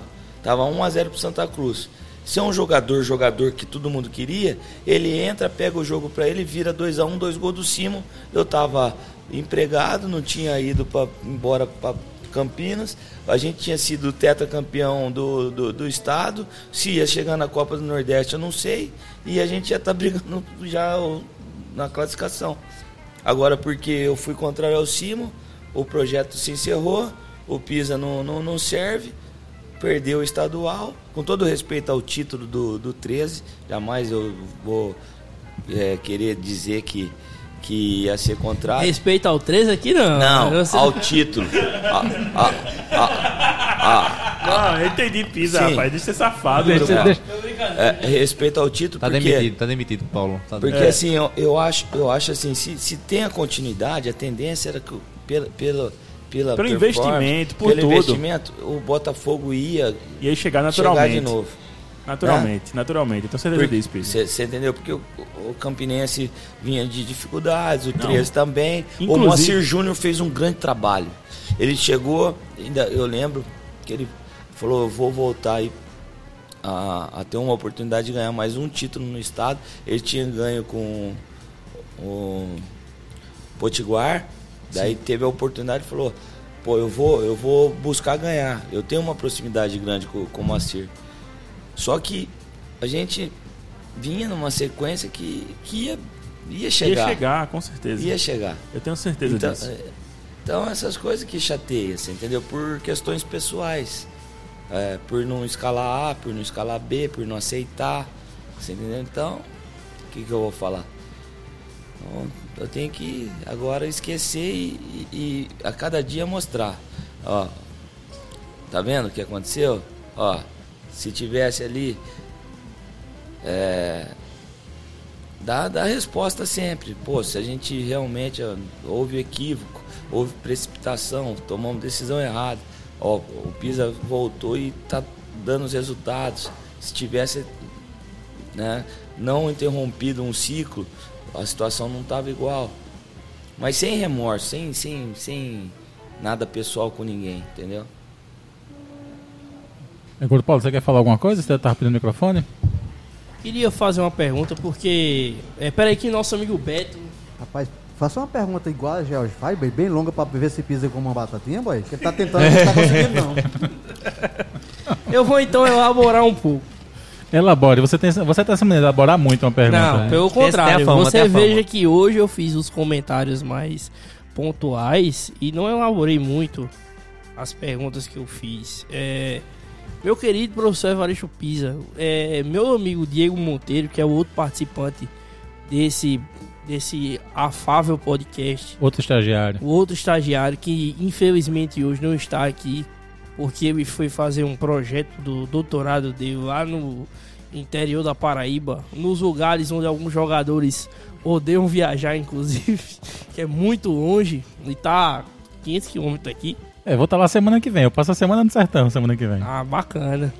Era pra ter ido essa semana para carona ele. Não, trabalho demais. Veja que a gente tá aqui deixando o professor comer, né? Mas Monteiro fala que eu estou é, colocando os meus tentáculos em cada lugar no clube e adquirindo informações e influência e coisa do gênero, mas pra ficar conversando com todo mundo. Porque eu tenho, eu tenho essa, essa característica de estar conversando com todo mundo. E eu já tive conversando com uma pessoa de relativamente ali de dentro. Lá dentro do clube, que eu fui assistir o treino, conversei com você lá. É, e ele falou que você acredita muito em Igor Leite, porque Igor Leite foi uma contratação que você não teve participação nenhuma, chegou depois que você saiu. E é um atleta que você conhece muito, porque passou muito pelos times de São Paulo, que é sua, seu berço, né? E é um dos jogadores mais bem pagos do Botafogo hoje. É, todo mundo sabe mais ou menos. É um jogador que tem um currículo aí é, que é um currículo não é desmerecendo nenhum jogador, mas é um currículo que tá hum, entre os melhores currículos é, do Botafogo.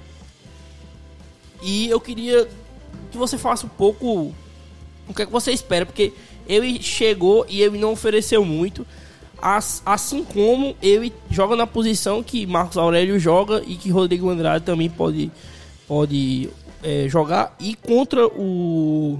Qual foi o último jogo, meu Deus? Vila Nova? Contra o Vila Nova, ele entrou jogando do lado direito, aberto, né? É, pelo menos o que eu entendi. Depois ele trocou com o Rodrigo, eu acho, e foi pro meio, né?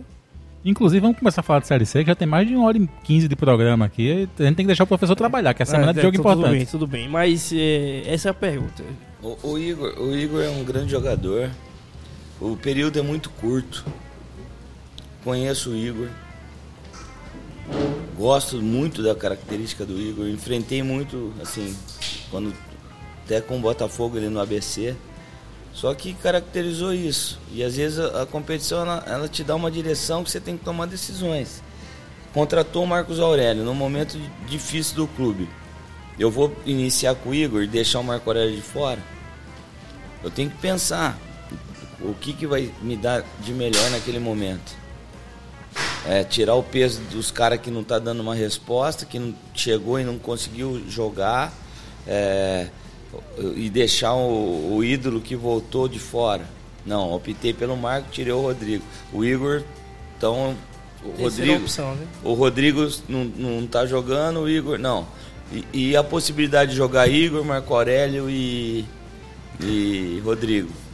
É, ela existe? Existe. Eu joguei com Marcos Início, Claito e Marco. Só que eu preciso de tempo. Só que o meu tempo é curto porque a resposta tem que ser imediata. Eu não posso arriscar num, num jogo, talvez, sem tempo de treinamento. Acabou segunda-feira do jogo do Remo. Ganhamos do Remo e vão para o jogo do Paysandu. Sem treinar, eu, eu achar que. Porque eu pensei que vai dar certo, eu vou escalar um time com Vitinho Everteleno, Rodrigo Andrade, Igor Leite e Marco Aurélio e Ramon. Puta timão. Não é, não é um time bom? Sim, é assim como com o Diego Rosa também é o time. Sim, mas. Mas, Mas é um jogador que é uma característica que cabe mais, né? Diego Rosa, justamente. sim. Não, mas, Dá pra entender, mas- mas é um né? timão se você pegar no papel. É um timão. Você joga, é um elenco do caramba. Só que você não, você não treinou. Não, não, É time de Série B, um time é, você não treinou. Você, tem, você precisa de tempo para treinar. Então, eu acredito que tem sete jogadores pendurados. Já já vai ter oportunidade para um e para outro. É, tá preparado para jogar e ajudar a gente a ganhar. O Everton voltou, fez um bo- bom jogo contra o Vila. Você su- sustenta o Everton Heleno como titular hoje? Eu sim. No caso, eu achei que você ia mas eu sim. Então, só que até então não tava, ele ganhou espaço. Se o Igor Leite entrar num jogo aí e fazer o que o Everton fez pro próximo jogo, entendeu? Então o futebol é muito disso. O time, o time que jogou o último jogo é muito, muito bom. E É um time muito mais equilibrado do que vinha jogando com o Rogério, que parecia ser inclusive um time mais defensivo, mais ofensivo. É aquela coisa. É, você é tido como um treinador mais ofensivo, o Rogério é tido, tido como um treinador mais defensivo, não quer nem estar no método de comparar os dois. Mas o seu time tem as peças que indicam um futebol mais defensivo, porque você coloca Juninho, Vitinho e Everton ainda, apesar de nenhum dos três ter característica de primeiro volante. É, e ele jogava com Juninho, Juninho, Vi- Ju- Juninho, Vitinho e os jogadores mais pra frente, né? Ele trazia o Rodrigo Andrade com o terceiro É. aqui. E, e Igor Leite na frente. Um A única, coisa que eu, a única coisa que eu mexi. Entendeu? Para um jogo fora de casa. Eu, eu- eu só quero dizer que eu sou fã do esquema com quatro atacantes desde o 15 de 2018.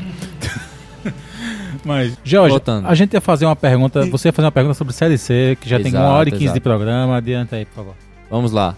É, professor, é, eu vou repassar uma pergunta do grande médico Matheus Patriota.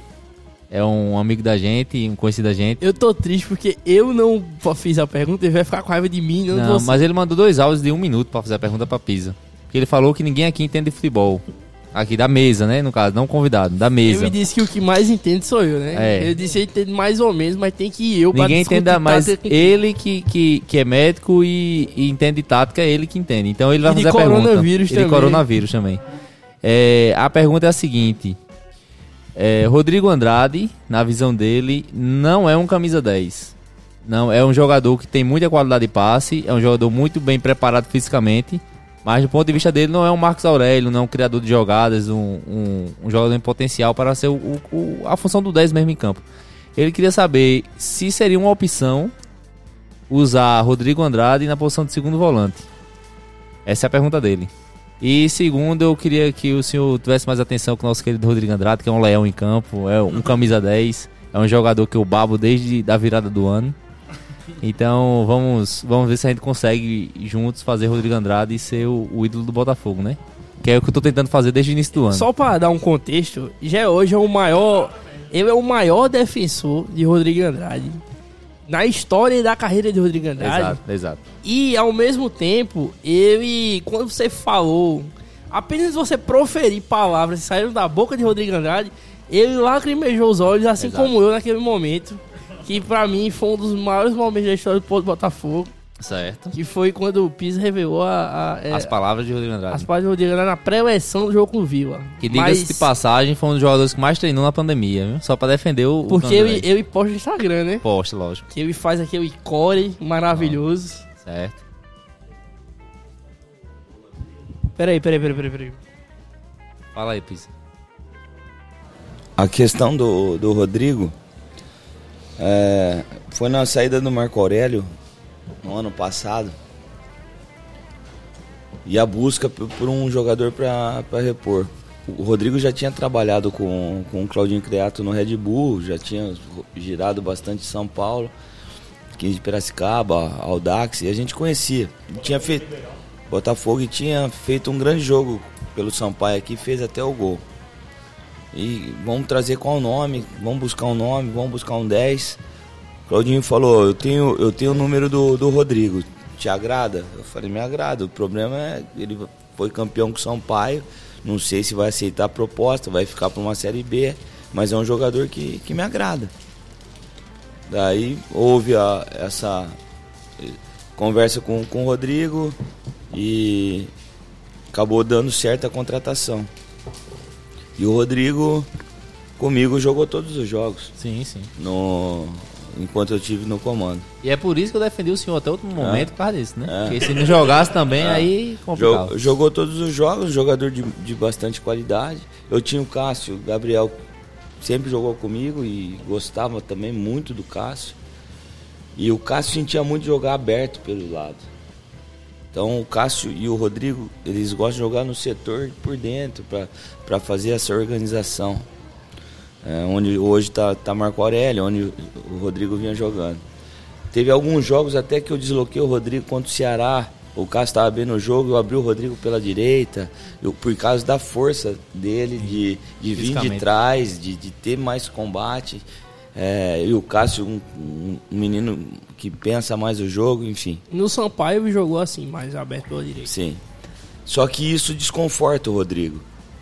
Tanto, tanto que agora, essa semana contra o Vila Nova, eu não ia mexer na, na equipe. E eu pensei em manter Juninho, o mesmo desenho. Juninho e Vitinho. Juninho Vitinho, Rodrigo Diego, Marco Aurélio e, e Ramon. O Rodrigo aberto aqui, Diego ali, com a bola entra para jogar e tal. Só que isso, isso irrita.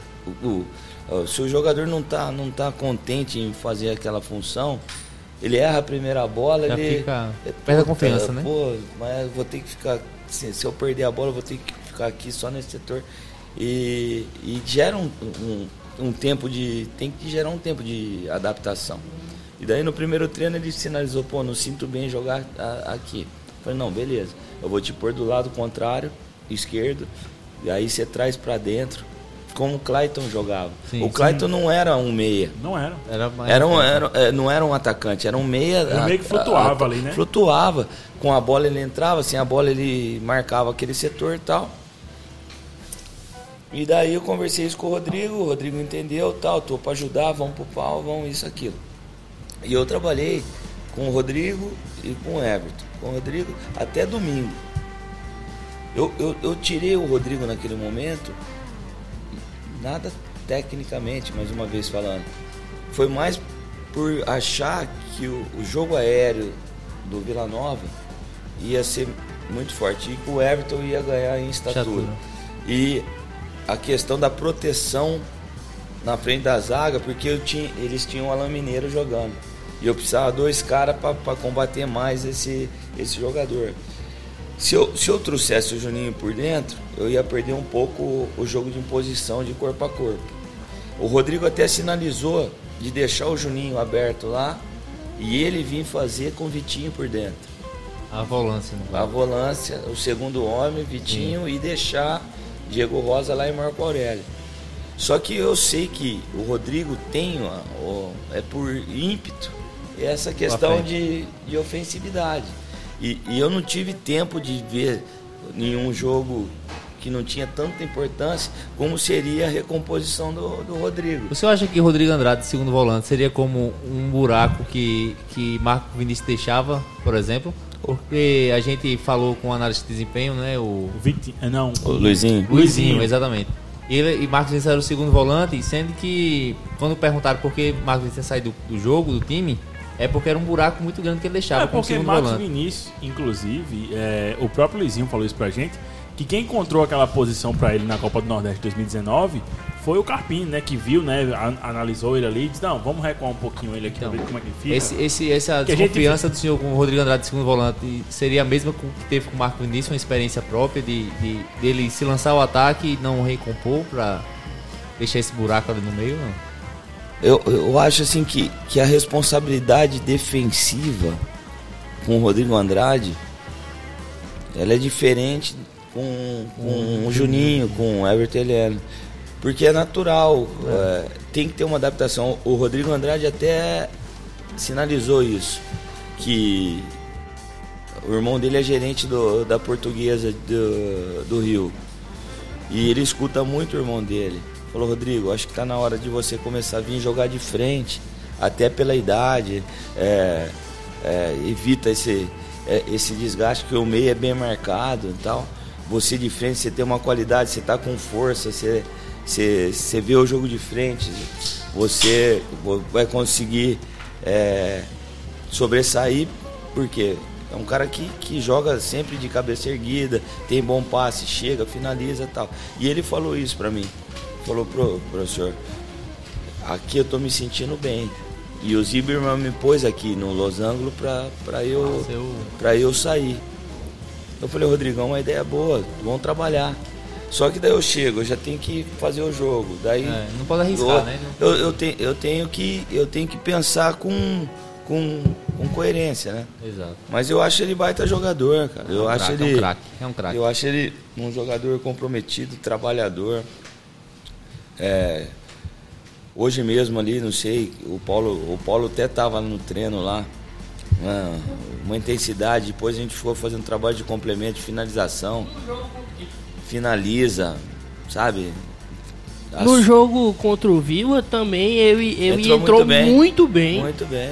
E ele é um jogador que eu, no, no pó de Botafogo, que eu tava até viajando, gravei lá em Bananeiras. Eu falei, perguntaram ah, pra, pra você quem é o. Todo mundo falou quem é o jogador mais técnico. Muita gente falou Fred, teve gente falou Felipe. Pra mim é Rodrigo. E hoje eu vejo que, tipo, os dois jogadores que são é, jogadores com uma técnica absurdamente acima de todos os outros, e não é demérito dos outros, é estilo de jogo mesmo, jogador muito mais técnico que, que, que os outros jogadores do Botafogo, são Marcos Aurélio e Rodrigo Andrade. É absurdo como são jogadores e são diferenciados para a Série C. Na Série C é muito raro você ter jogadores muito técnicos e eles dois são tipo são, são O- o- completamente diferentes. Esse é um diferencial. Daí a gente busca lá em 70, quando o Zagallo conseguiu escalar, né?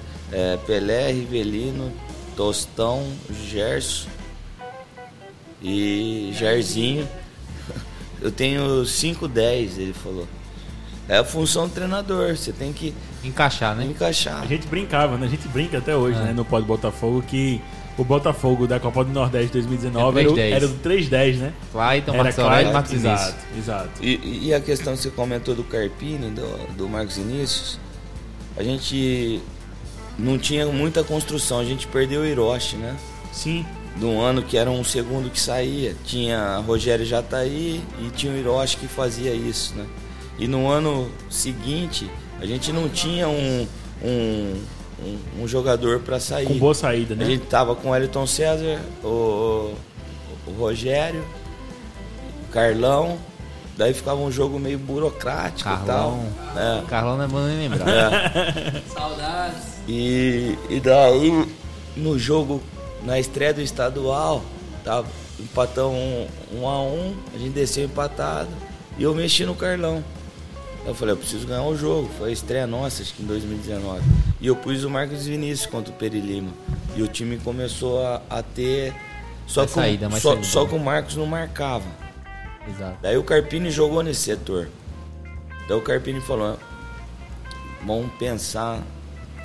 É mais fácil construir ou destruir? É mais fácil você ensinar o cara a jogar ou, se- ou ensinar o cara a marcar, baixar um pouco, fechar espaço. Ele tem um, É qualidade já, né? a qualidade. Vão só posicionar. Então foi, foi, foi esse feeling, né? Você escutar o seu auxiliar. É, a gente tem um comando, mas você tem que escutar. Como eu escuto o Marco hoje. É uma equipe, como- né? Um trabalho é uma equipe, equipe. claro. E, e- e você comentou, Jorge, da, da, da questão da, do Carpini, que quando o Carpini saiu. Porra, eu já falei isso lá, lá em Campinas. Que ele foi pro Guarani, um time que eu trabalhei como treinador, e ele foi meu atleta no Guarani. E a volta dele e fazer o que ele fez no primeiro trabalho. É, o Carpini nunca deu um treino, assim, nunca deu uma palestra. Sim. Ele me auxiliou muito. Né? É, eu nunca fui expulso. Nunca fui, assim, o Carpini assumiu porque eu fui expulso. Ou eu peguei a Covid e ele foi o treinador naquele. Não, ele sempre me ajudou, sempre foi um cara amigo, um cara parceiro, foi meu atleta. E antes de ser meu atleta, ele era meu amigo. E daí acarretou daquela época que, que ele saiu, a gente teve aquela sequência de seis jogos sem vitória. A gente empatou três e, e perdeu três. Daí começaram. É, a- cria as teorias, as É, conspirações. eu- isso aí tem um nome.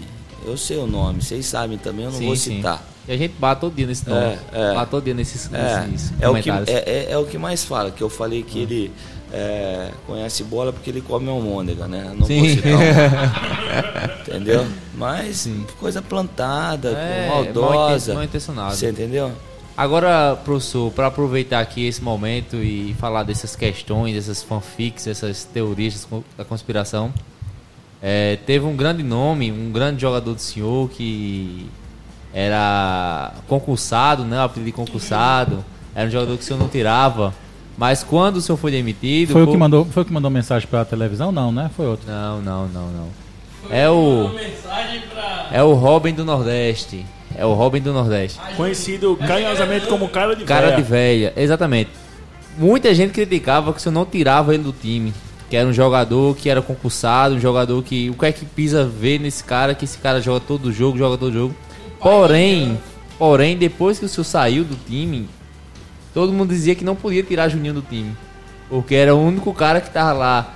Enquanto os caras estavam andando em campo, tava errando passe, era o cara que tava correndo, tava se matando. O estagiário de El Moura. Exato, era quando o Léo Moura dava espaço, ele ia cobrir. E todo mundo viu isso depois que o senhor saiu. Então, assim, o ponto de vista do senhor sobre o atleta Juninho, essa a resposta para esse pessoal que questionava tanto quando o senhor era técnico e passou a admirar depois que o senhor saiu. Assim, qual o diferencial de Juninho numa composição de um time? Qual é a função tática de Juninho no elenco do Botafogo?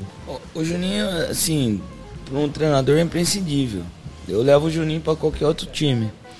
Porque é um cara exemplo, é um cara que é versátil, é um cara que todos os jogos e todos os treinos, ele é o que mais treina e mais, mais percorre é, as ações que é proposta no trabalho, com 34 anos, Ele era camisa 10 no Novo Hamburgo, né? sim, capitão. Capitão quando- camisa 10. quando foi campeão gaúcho.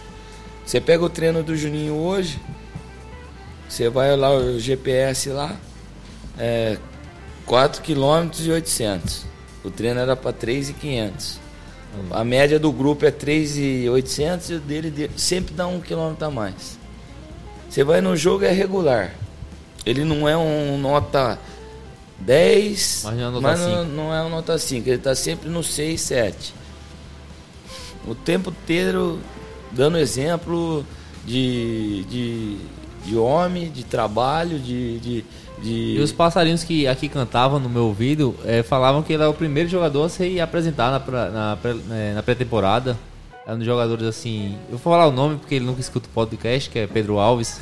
Dizia que, que Juninho é o cara que chegava antes, passava uma, semanas em uma pessoa, duas, três semanas antes da pré-temporada, treinando Sim, para pra chegar, chegar, na pré-temporada Ah, voando. Não, Eu e, só quero dizer que Pedro Alves me falou essa semana que voltou a ouvir o programa, Olha porque aí. André parou de apresentar Aí voltou agora. ele voltou a ouvir o programa. ele é um cretino, rapaz. Se ele estiver ouvindo esse episódio aí, ele é um, ele é um, ele é um cretino. Viu? Pedro Alves, se, vo- Pedro Alves. se você estiver escutando, mande no meu WhatsApp hashtag cretino.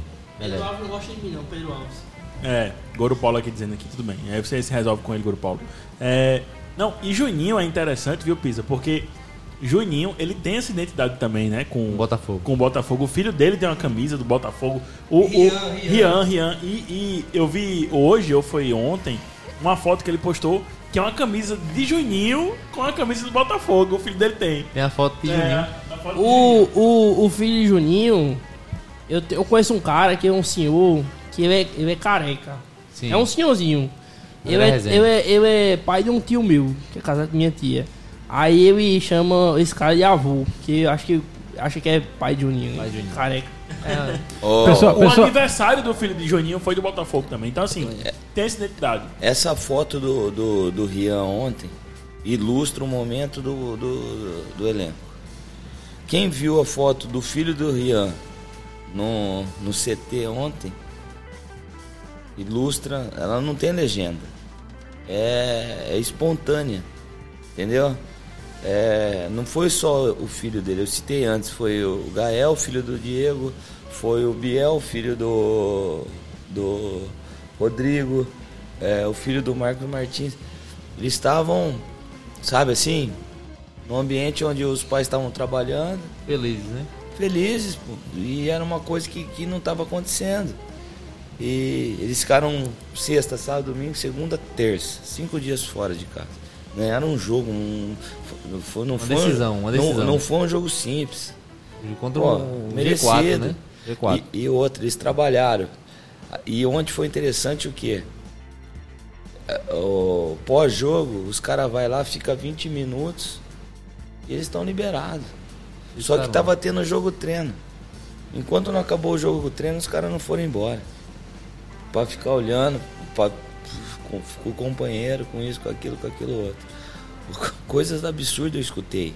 Eu não vou querer comparar e falar se tá certo ou tá errado. Mas é, brincadeiras que, que, que geram, né? Ah, porra, ah, as esposas tá, tá achando que a gente tá com, com amante. Eita, a confusão aí é grande, a confusão. a confusão é grande. Confusão. Por quê? Era 4h20, é, 5, 4h40, Tava a gente tava chegando em casa. Agora a gente tá chegando depois de 6h15, 6h30. O que que tá acontecendo? Não. É re- resenha, né? É, Resenha, a resenha Você que é boa. Então, então você, vê... Até as amantes Pisa trouxe de volta.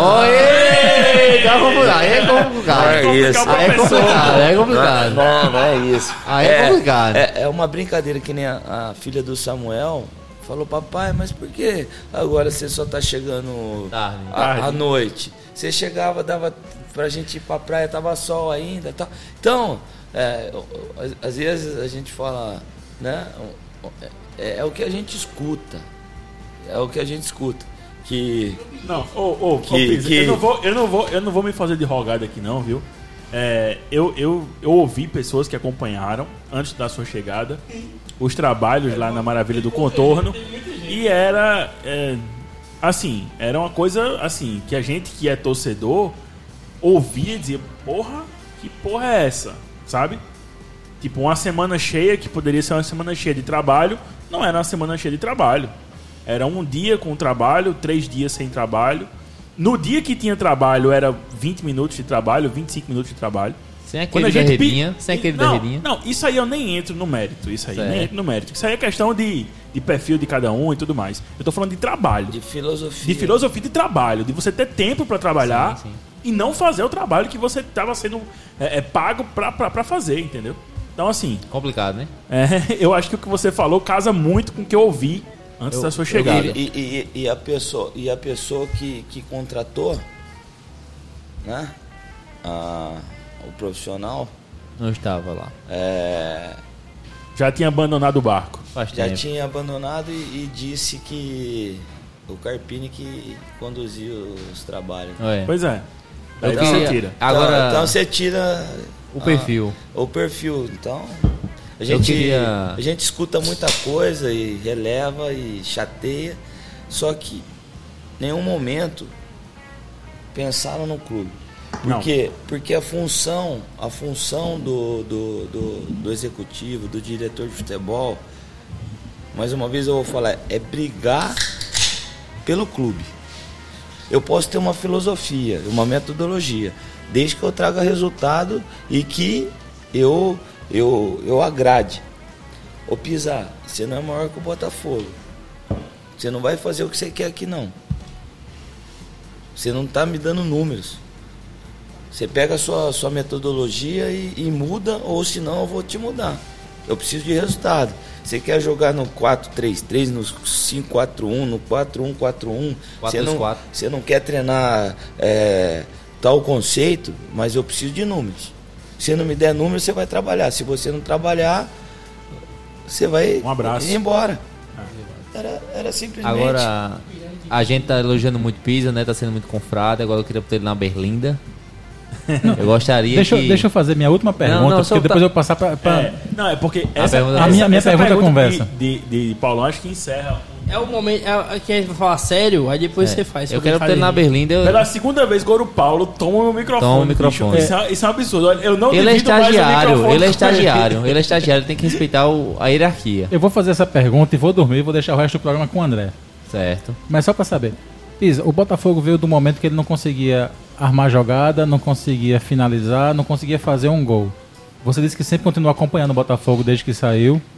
E a dúvida é, qual a diferença do Botafogo que vinha jogando esses últimos seis meses pro Botafogo que em dois jogos, a minha conta da CBF, fez 10 gols. O Botafogo fez 7 gols contra o Imperatriz, fez 3 contra o Vila Nova e não fez mais um porque o pênalti não foi marcado, mas foram 10 gols em dois jogos. Eu queria adicionar só uma coisinha que faz sentido com o que. O que, o que você aproveitou um pouquinho assim.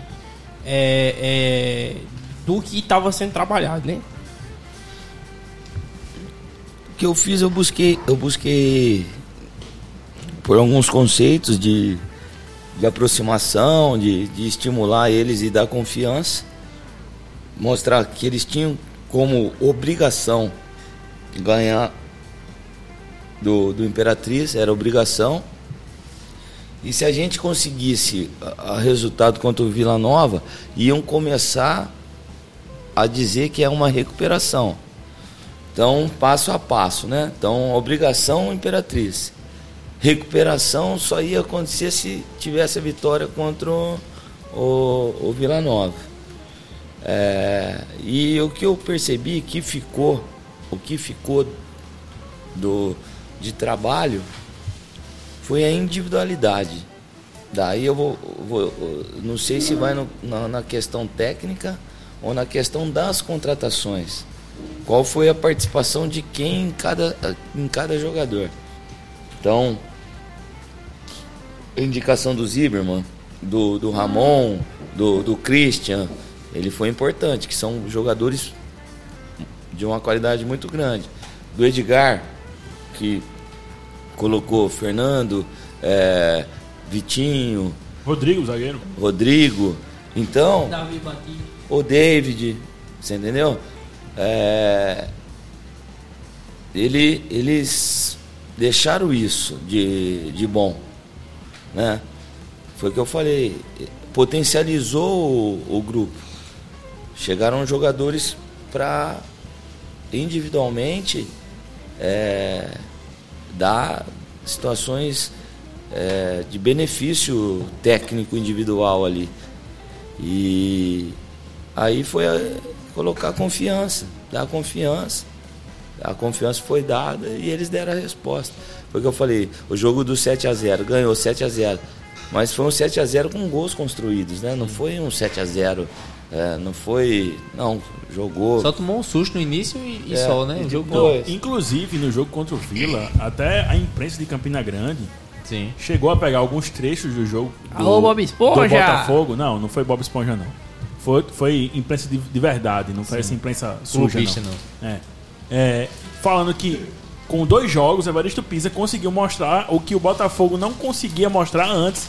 De pressão, pressão, toma a bola, constrói, marca, Eu- faz o gol, eu né? Fui testemunha desse, Então, assim, é, dessa declaração do. obviamente, é, é- é muito cedo bom. pisar ainda, né? A gente tá com o segundo jogo só seu, apesar dessa passagem curta.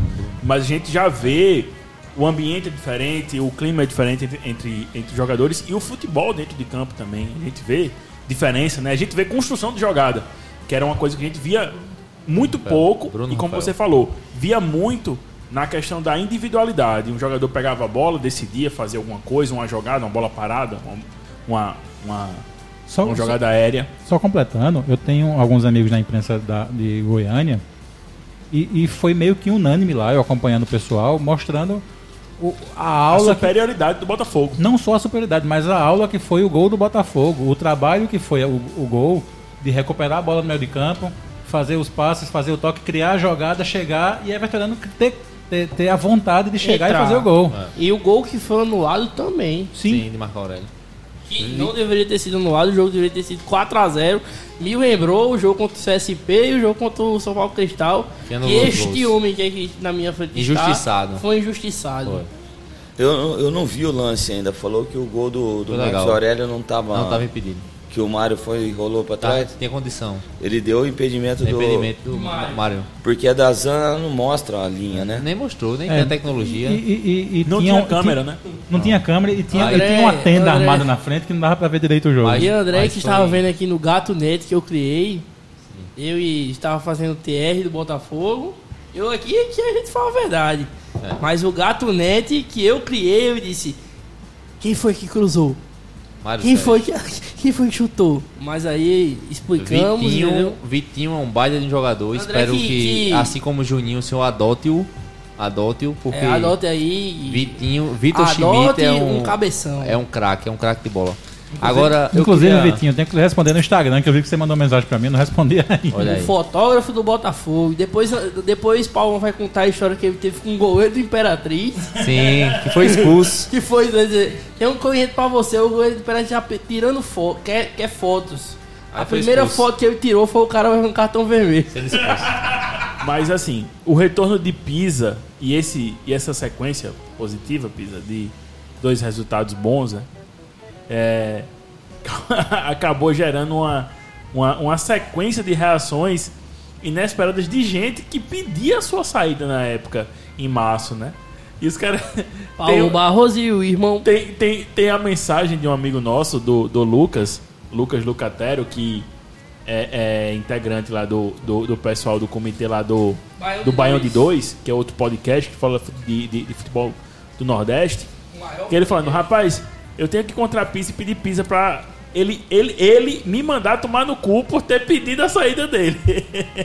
e muita gente dizendo, "Ah, ah, eu me arrependo. Não. Teve o nosso amigo Ellison dizendo, rapaz, eu acho que Quem? o Botafogo tem que organizar uma fila de pessoas pedindo perdão à pizza. Não, eu, Pedindo eu, desculpas eu à postei, Pisa eu por postei sua foto agora e eu recebi dizendo. Tem como tu pedir pra eu me desbloquear no Instagram? É o que eu mais recebo pós-jogo. O que eu mais recebo é isso. Então, Se assim. Pisa me desbloqueasse- não, e, e o que tinham dito é o seguinte. Tem, tem Não, as, mensagens, não. as mensagens Antes- substituir o busto da Mandaré pelo busto Exato, de Pisa. exato, exato. Antes da chegada de olha, se Pisa conseguir uma sequência, se Pisa conseguir livrar a gente dessa série D, tem que derrubar o busto de Tamandaré e botar o busto de Pisa lá. É eu, assim. eu, eu queria que você comentasse, Pisa, essa. Não, eu Essa até- fase. Eu, eu até reposto algumas coisas que, que, que eu vejo, que eu acho interessante. E você tem que desfrutar o momento, né? Eu acho que não é simples. Quem não é visto não é lembrado, né, Pisa? Não, não é simples e não é marketing, não é nada. Eu sou um cara que. Eu, Mas é importante, é importante, é importante. Você tem que. Você tem que. Já que tá no o entusiasmo, né? O momento foi positivo, como você comentou, né, Jorge? Se vem aqui e não consegue os resultados, ia Exato. ser Massacrado. escrachado. Talvez você não ia. Mesmo sem culpa, ia ser Sim, descansado. você você podia ter que ter escolta para ir É, exato. embora de volta. E daí você, vamos supor, trouxe dois resultados que ainda, eu comentei com o grupo hoje, se não ganhar do Remo, Complica, né? volta tudo. Exato. Porque o, pode ganhar, é, o 13 pode ganhar do Jacuipense, Sim. pode complicar. E, e- e- então a gente não pode. A gente tem que comemorar, desfrutar, mas não se iludir. E não errar na segunda-feira. Porque se dá um- uma questão contrária, tudo que tá, essa atmosfera, essa euforia, ela já volta a ser contrária. E eu conheço o, o Botafogo e eu tenho propriedade para falar para os atletas. Que aqui, assim, é muito do céu ao inferno. Exato. Eu saí daqui, eu, eu saí daqui e em, em 30 de março, 13 eu fui demitido, 30 eu fui embora para Campinas. Eu fui meio que escrachado. Hoje eu retornei. É, meio que num momento difícil do clube, o Pisa vai voltar, aquela, aquela ah, dúvida. Aí conseguiu as duas vitórias. Daí eu virei busto do, do Tamandaré. Se eu perder do Remo, talvez a foto que saiu nesse dia foi belo. A minha cabeça do busto vai estar na, na areia e, Exato. e só vai estar. eu já, eu, mas eu, eu sei disso, porque eu vivi isso. Os jogadores não sabem como, como, como funciona. Então eu acompanhei muito, eu, foi- eu falei muito isso para eles. Vocês apanharam pra cacete. Não foi, eu via alguns comentários lá que, porra, doía em mim.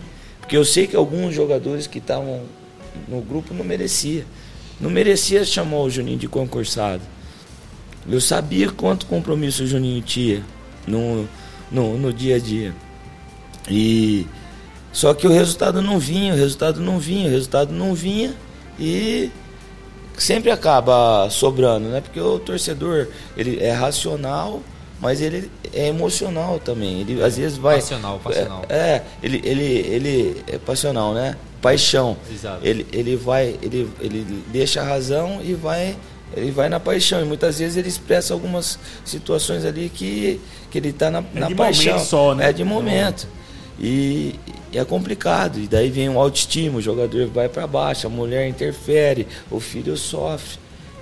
E eu falei, agora é o momento de, de, de a gente ser positivo, acreditar que a gente vai conseguir tirar, fazer o nosso melhor e não deixar a, a situação que estava negativa é, é, influenciar nesse ambiente. Por isso que eu falei que é importante todo mundo junto, torcida, as, as redes sociais, as páginas, trazer esse, esse ambiente para que as coisas fluam da, da melhor maneira possível, entendeu? Pessoal, esse foi Evaristo de Toledo Pisa, treinador do, Pod, treinador do Botafogo, participando do Pod Botafogo aqui. Eu vou encerrar o programa porque já tem fazer, duas horas de vamos fazer as gravação. considerações finais que eu queria falar. Eu vou vamos puxar falar. minhas considerações finais rapidinho. É, pra, cá- pra Não- encerrar. Não esqueça, podbotafogo.com.br belas, ajuda as meninas do, do, do Botafogo Feminino a disputar o Paraibano 2020. Estamos na Amazon Music agora. Estamos também no Amazon Music, Pod Botafogo, você pode escutar no Amazon Music, pede pra Alexa tocar o Pod Botafogo, que provavelmente ela vai encontrar a gente. Sim. No Deezer, Spotify, no Deezer, Spotify, Apple, Podcasts, é, qualquer outro agregador que você procurar, você vai encontrar o Pod Peraí, bicho, Botafogo. mas a gente vai engolir mesmo o, o, o destaque final? Não, vai Não, não. vai não, isso é só só porque- pra dar uma. Ah, tá bom, tudo bem. Deu uma segurada. André, eu, quero- eu, eu vou dizer qual é o seu destaque final. Segunda-feira tem torcida no Clube Cabranco, por favor, seu destaque final é esse. Exatamente. Estarei lá já. Você. Não, é isso, galera. É, eu queria é, agradecer Pisa mais uma vez é, pela oportunidade de a gente ter esse bate-papo, essa resenha boa, né? Pisa que é um cara que não, não fugiu a nenhuma pergunta.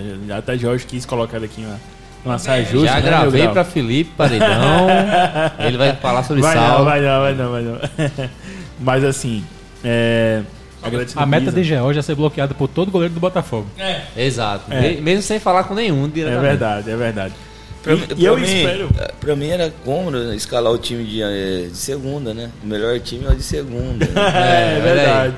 Eu é podia- verdade. Podia dar uma falei, ó, saboada. Vai ser o de segunda, eu escalava. Eu, e- eu hoje no treino, eu ia dizer, eu não sei nem qual time que eu vou escalar. Olha. E estão pedindo pra eu escalar o do Remo aqui. Tá, calma. Não, eu falei assim, que, a- que teve a coletiva. Falei, rapaz, eu escalei o time do Remo e não escalei o meu Do ainda. Botafogo, é. Sabe quem é que vai jogar no Remini? E É, aqui eu não exatamente, sei ainda. ainda. Exatamente. Olha, André, segunda-feira, Cabo Branco, Isso. a partir das Segunda-feira- 12h59. Segunda-feira, Paulinho, eu sei que você não vai estar lá. Não vou estar, que eu vou estar no jogo, Você vai estar no Almedão. no Almedão. Exato. Mas eu estarei lá alcoolizado Exatamente. na primeira mesa. Nós vamos ter a transmissão solidária é, da partida entre Botafogo da Paraíba e Remo, lá no Esporte Clube Cabo Branco. O ingresso, o ingresso não, né? A reserva solidária, né? A Sim. reserva Das mesas e das cadeiras. mesas e cadeiras é, custam para quem é sócio e para quem não é, não é sócio, né? As cadeiras é 20 reais, é, para quem não é sócio 10 reais. Bicho, e isso vai ajudar no bicho, isso vai ajudar pra pagar salário. Era isso que eu ia dizer. vai né? ajudar essa Vamos porra toda. ele- ele falar- Vamos, se Bicho, você não ainda for, bem- ainda bem que- amigo. Ainda bem que ele não teve condições de tomar o meu, o meu microfone, Sim. porque ele tava fazendo isso, né? Mas assim, é, como, eu, como eu tava falando, né? As cadeiras é 20 e 10 reais para quem é sócio, e a mesa é 100 e 80 reais para quem é sócio. Vai ter bebida de. É, exato, a mesa tem quatro cadeiras, obviamente. E aí quem for lá vai ter bar, vai ter petisco, vai ter torcida, vai ter, obviamente, respeitando todos os, os protocolos de segurança. Vá de máscara. Só vai entrar com máscara, vai ter aferição de temperatura, álcool em gel, etc. Essa coisa toda. O distanciamento. Danone. Danone, principalmente. E é, a gente está fazendo isso, como o Goro Paulo é, antecipou, totalmente em prol do Botafogo. Por quê? Porque a gente precisa chegar junto agora nesse momento. A torcida precisa chegar junto do, do time, né? Não só das belas, como a gente está fazendo aqui a, a vaquinha, mas do time profissional também, né? Do time, do time principal, do masculino. Então, é, todo o dinheiro que a gente arrecadar com esse evento, a gente vai reverter para o clube. E como o Goro Paulo antecipou, é, provavelmente a gente vai dar uma premiação para os jogadores, que eu tenho certeza que vão desempenhar um, um- que vão desempenhar um bom futebol contra o Remo, né? Como a gente tem visto aí nos últimos dois jogos, e vão dar sequência né, nesse bom momento do, do Belo. Goro Então, Paulo. re- reforçando, né? Transmissão solidária. As vendas das reservas estão sendo feitas nas duas lojas do Belo, em Tambaú e no Mangabeira Shop. E lá no CT da Maravilha do Contorno também. Goro Paulo, você tem 17 segundos para suas, suas considerações finais. Por favor, pegue o microfone de André que eu vou lhe cortar daqui a pouco. Minhas considerações finais são um abraço para o meu amigo Diego Monteiro, que não está aqui hoje.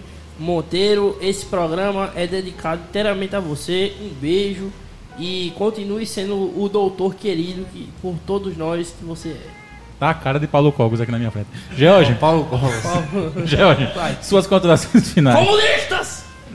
Eu quero deixar registrado aqui, é o professor Evaristo Pisa, que eu, como influencer da Se torcida. George tiver mais 17 segundos, eu dou uma tapa aí. Aí eu queria falar que eu não costumo fazer amizade com jogadores, não costumo fazer amizade com técnicos, procuro não falar. Eu acho que nunca falei no privado nenhum jogador, nunca comentei nenhuma foto de jogador, absolut, é, absolutamente para não criar nenhum vínculo. A não ser nas vezes que o jogador não fala com você para me odiar. Não, ele fala, eu respondo. Tô falando que eu não crio vínculos com jogadores para ter a liberdade de criticar e elogiar no momento que acontecem as partidas. Porém, deixando aqui registrado e oficialmente que eu comecei a defender o senhor na Deep Web Alvinegra simplesmente por não concordar com quem falava contra o senhor. Jorge, pouca gente sabe o pau que a gente tomava, né? Exato. No grupo lá do, dos Eu sócios Defender comecei por ódio às pessoas que lhe atacavam. Eu comecei a defender o senhor por, por ódio a quem falava do senhor. Mas hoje estou registrando aqui que até o senhor sair de Botafogo, eu jamais atacarei o senhor na rede social. Entendeu? Deixar aqui registrado que pela pessoa que Beto me passou, que Alexandre, filho de Breno, me passou, que até Breno Moraes por terceiros me passou, por André, que trabalha lá, me passou, eu jamais atacarei o senhor. Posso não concordar com alguma escalação, óbvio, mas jamais atacarei a pessoa do senhor e o profissional, assim como não fiz com o Rodrigo Andrade nem com o Samuel. Deixar registrado aqui porque é, são poucos os homens que usam esse escudo do Botafogo e defendem esse clube. São poucos, poucos. Eu já presenciei ídolos que não valorizavam o escudo do Botafogo. Então vou deixar aqui registrado que, apesar de não querer vínculo, e o que eu faço no, no Belo Mil Grau é apenas um discurso pontual de jogos e partidas. Eu não tenho nenhum problema pessoal, nem com Saulo, nem com nenhum jogador. São críticas pontuais, que no próximo jogo pode ser elogios, outro ver críticas. Mas eu não tenho nenhuma ligação, nenhum elo, não tenho nenhum compromisso com a vida pessoal de nenhum jogador. Eu vou deixar aqui registrado o senhor, se eu quiser, eu vou adicionar o senhor no Instagram, vou, se eu quiser falar com o WhatsApp comigo. O senhor tem um fã agora do lado aqui. Eu não atacarei o senhor e continuarei defendendo o Pisa nas redes sociais. E agradecer a oportunidade de conhecer pessoalmente, que a gente já tinha conversado na pandemia pelo o computador. E agradecer a presença e a paciência de passar duas horas e dez minutos com a gente. E agradecer também por assumir esse papel, porque como eu falei lá, né? na- nas crises, os ratos pulando barcos e os leões assumem a. Então um abraço para Breno Moraes e para Evaristo Pisa. Já passa a palavra então para o nosso professor Evaristo Pisa. Amo. Deixar um Assim- recado para a torcida botafoguense, o que você quiser falar agora. Diferente de Goro Paulo, você tem tempo livre para falar aqui quando quiser. Em cima, em cima assim, das palavras do, de todos, né? Do, do encerramento, do George. Quando eu falei com, com você lá, eu tava em Campinas ainda, que eu acompanho um pouco da, do Mil Grau. É, sempre colocações coerentes, inteligente. É um- uma página que que é gostoso, né? Você, você ler e conseguir interpretar a mensagem, né? É, e alguns odeiam, outros amam, mas é, é, uma, é uma característica única, né? Eu jamais vi maldade. E eu acho que se um dia você quiser me criticar, você tem todo o direito, como o Paulo, como o André, como o Paulo, como a torcida, como a imprensa, a CBN. E eu tenho que saber absorver isso de uma forma construtiva. Eu sou ser humano, eu vou errar, eu não vou agradar, vou cometer erros, mas uma coisa assim que eu tenho sempre comigo, eu sempre vou buscar fazer a, o melhor e a verdade. Né? Eu vou buscar sempre é, me dedicar ao máximo, trazer o, o, o maior resultado para o clube, os objetivos que foi me passado. É, isso sempre vai vir comigo. E mais uma vez assim, hoje assim, a gente está aqui há, duas horas e dez, batendo um papo, é, falando sobre, sobre um momento diferente do, do Botafogo, mas que, que me deixa feliz estar aqui com vocês também, né? É, e fazer o melhor nesse retorno, para a gente poder ter momentos, outros momentos como esse aqui, né? De, pô, conseguimos sair, conseguimos é, se manter, não deu para classificar esse ano, conseguimos a Copa do Nordeste, 2021 vai ser melhor, junto com, com, com o Breno, junto com o Dr. Alexandre, com a diretoria, com a torcida após pandemia, voltar para o estádio, uma equipe que vai voltar a ganhar, a arquibancada vai estar feliz, porque a gente percebe a, a, a falta que faz, né? O, o Almeidão, o, o, o jogo do Belo, né? Eu sentia muita falta da, do olê, olê, olá, pisar, pisar, sabe? Assim, tipo, detalhes que são, são peculiares do, do torcedor de, do Botafogo. Então, é isso, gente. É acreditar que é possível, ter uma corrente positiva pro, pro jogo de segunda lá no, que seja no, no Cabo Branco ou em casa, ah, os jogadores vão estar tá, é, buscando fazer o melhor pelo resultado, eles vão fazer, a gente vai fazer os 21 pontos e daí pensar depois disso aí o que vai ser a sequência dos, dos outros dois jogos para a gente conseguir ah, buscar, se der, a classificação, se não, a, a manutenção. Você escuta o Pod Botafogo em podbotafogo.com, no Spotify, Deezer, Apple Podcast e agora no Amazon Music. Até semana que vem.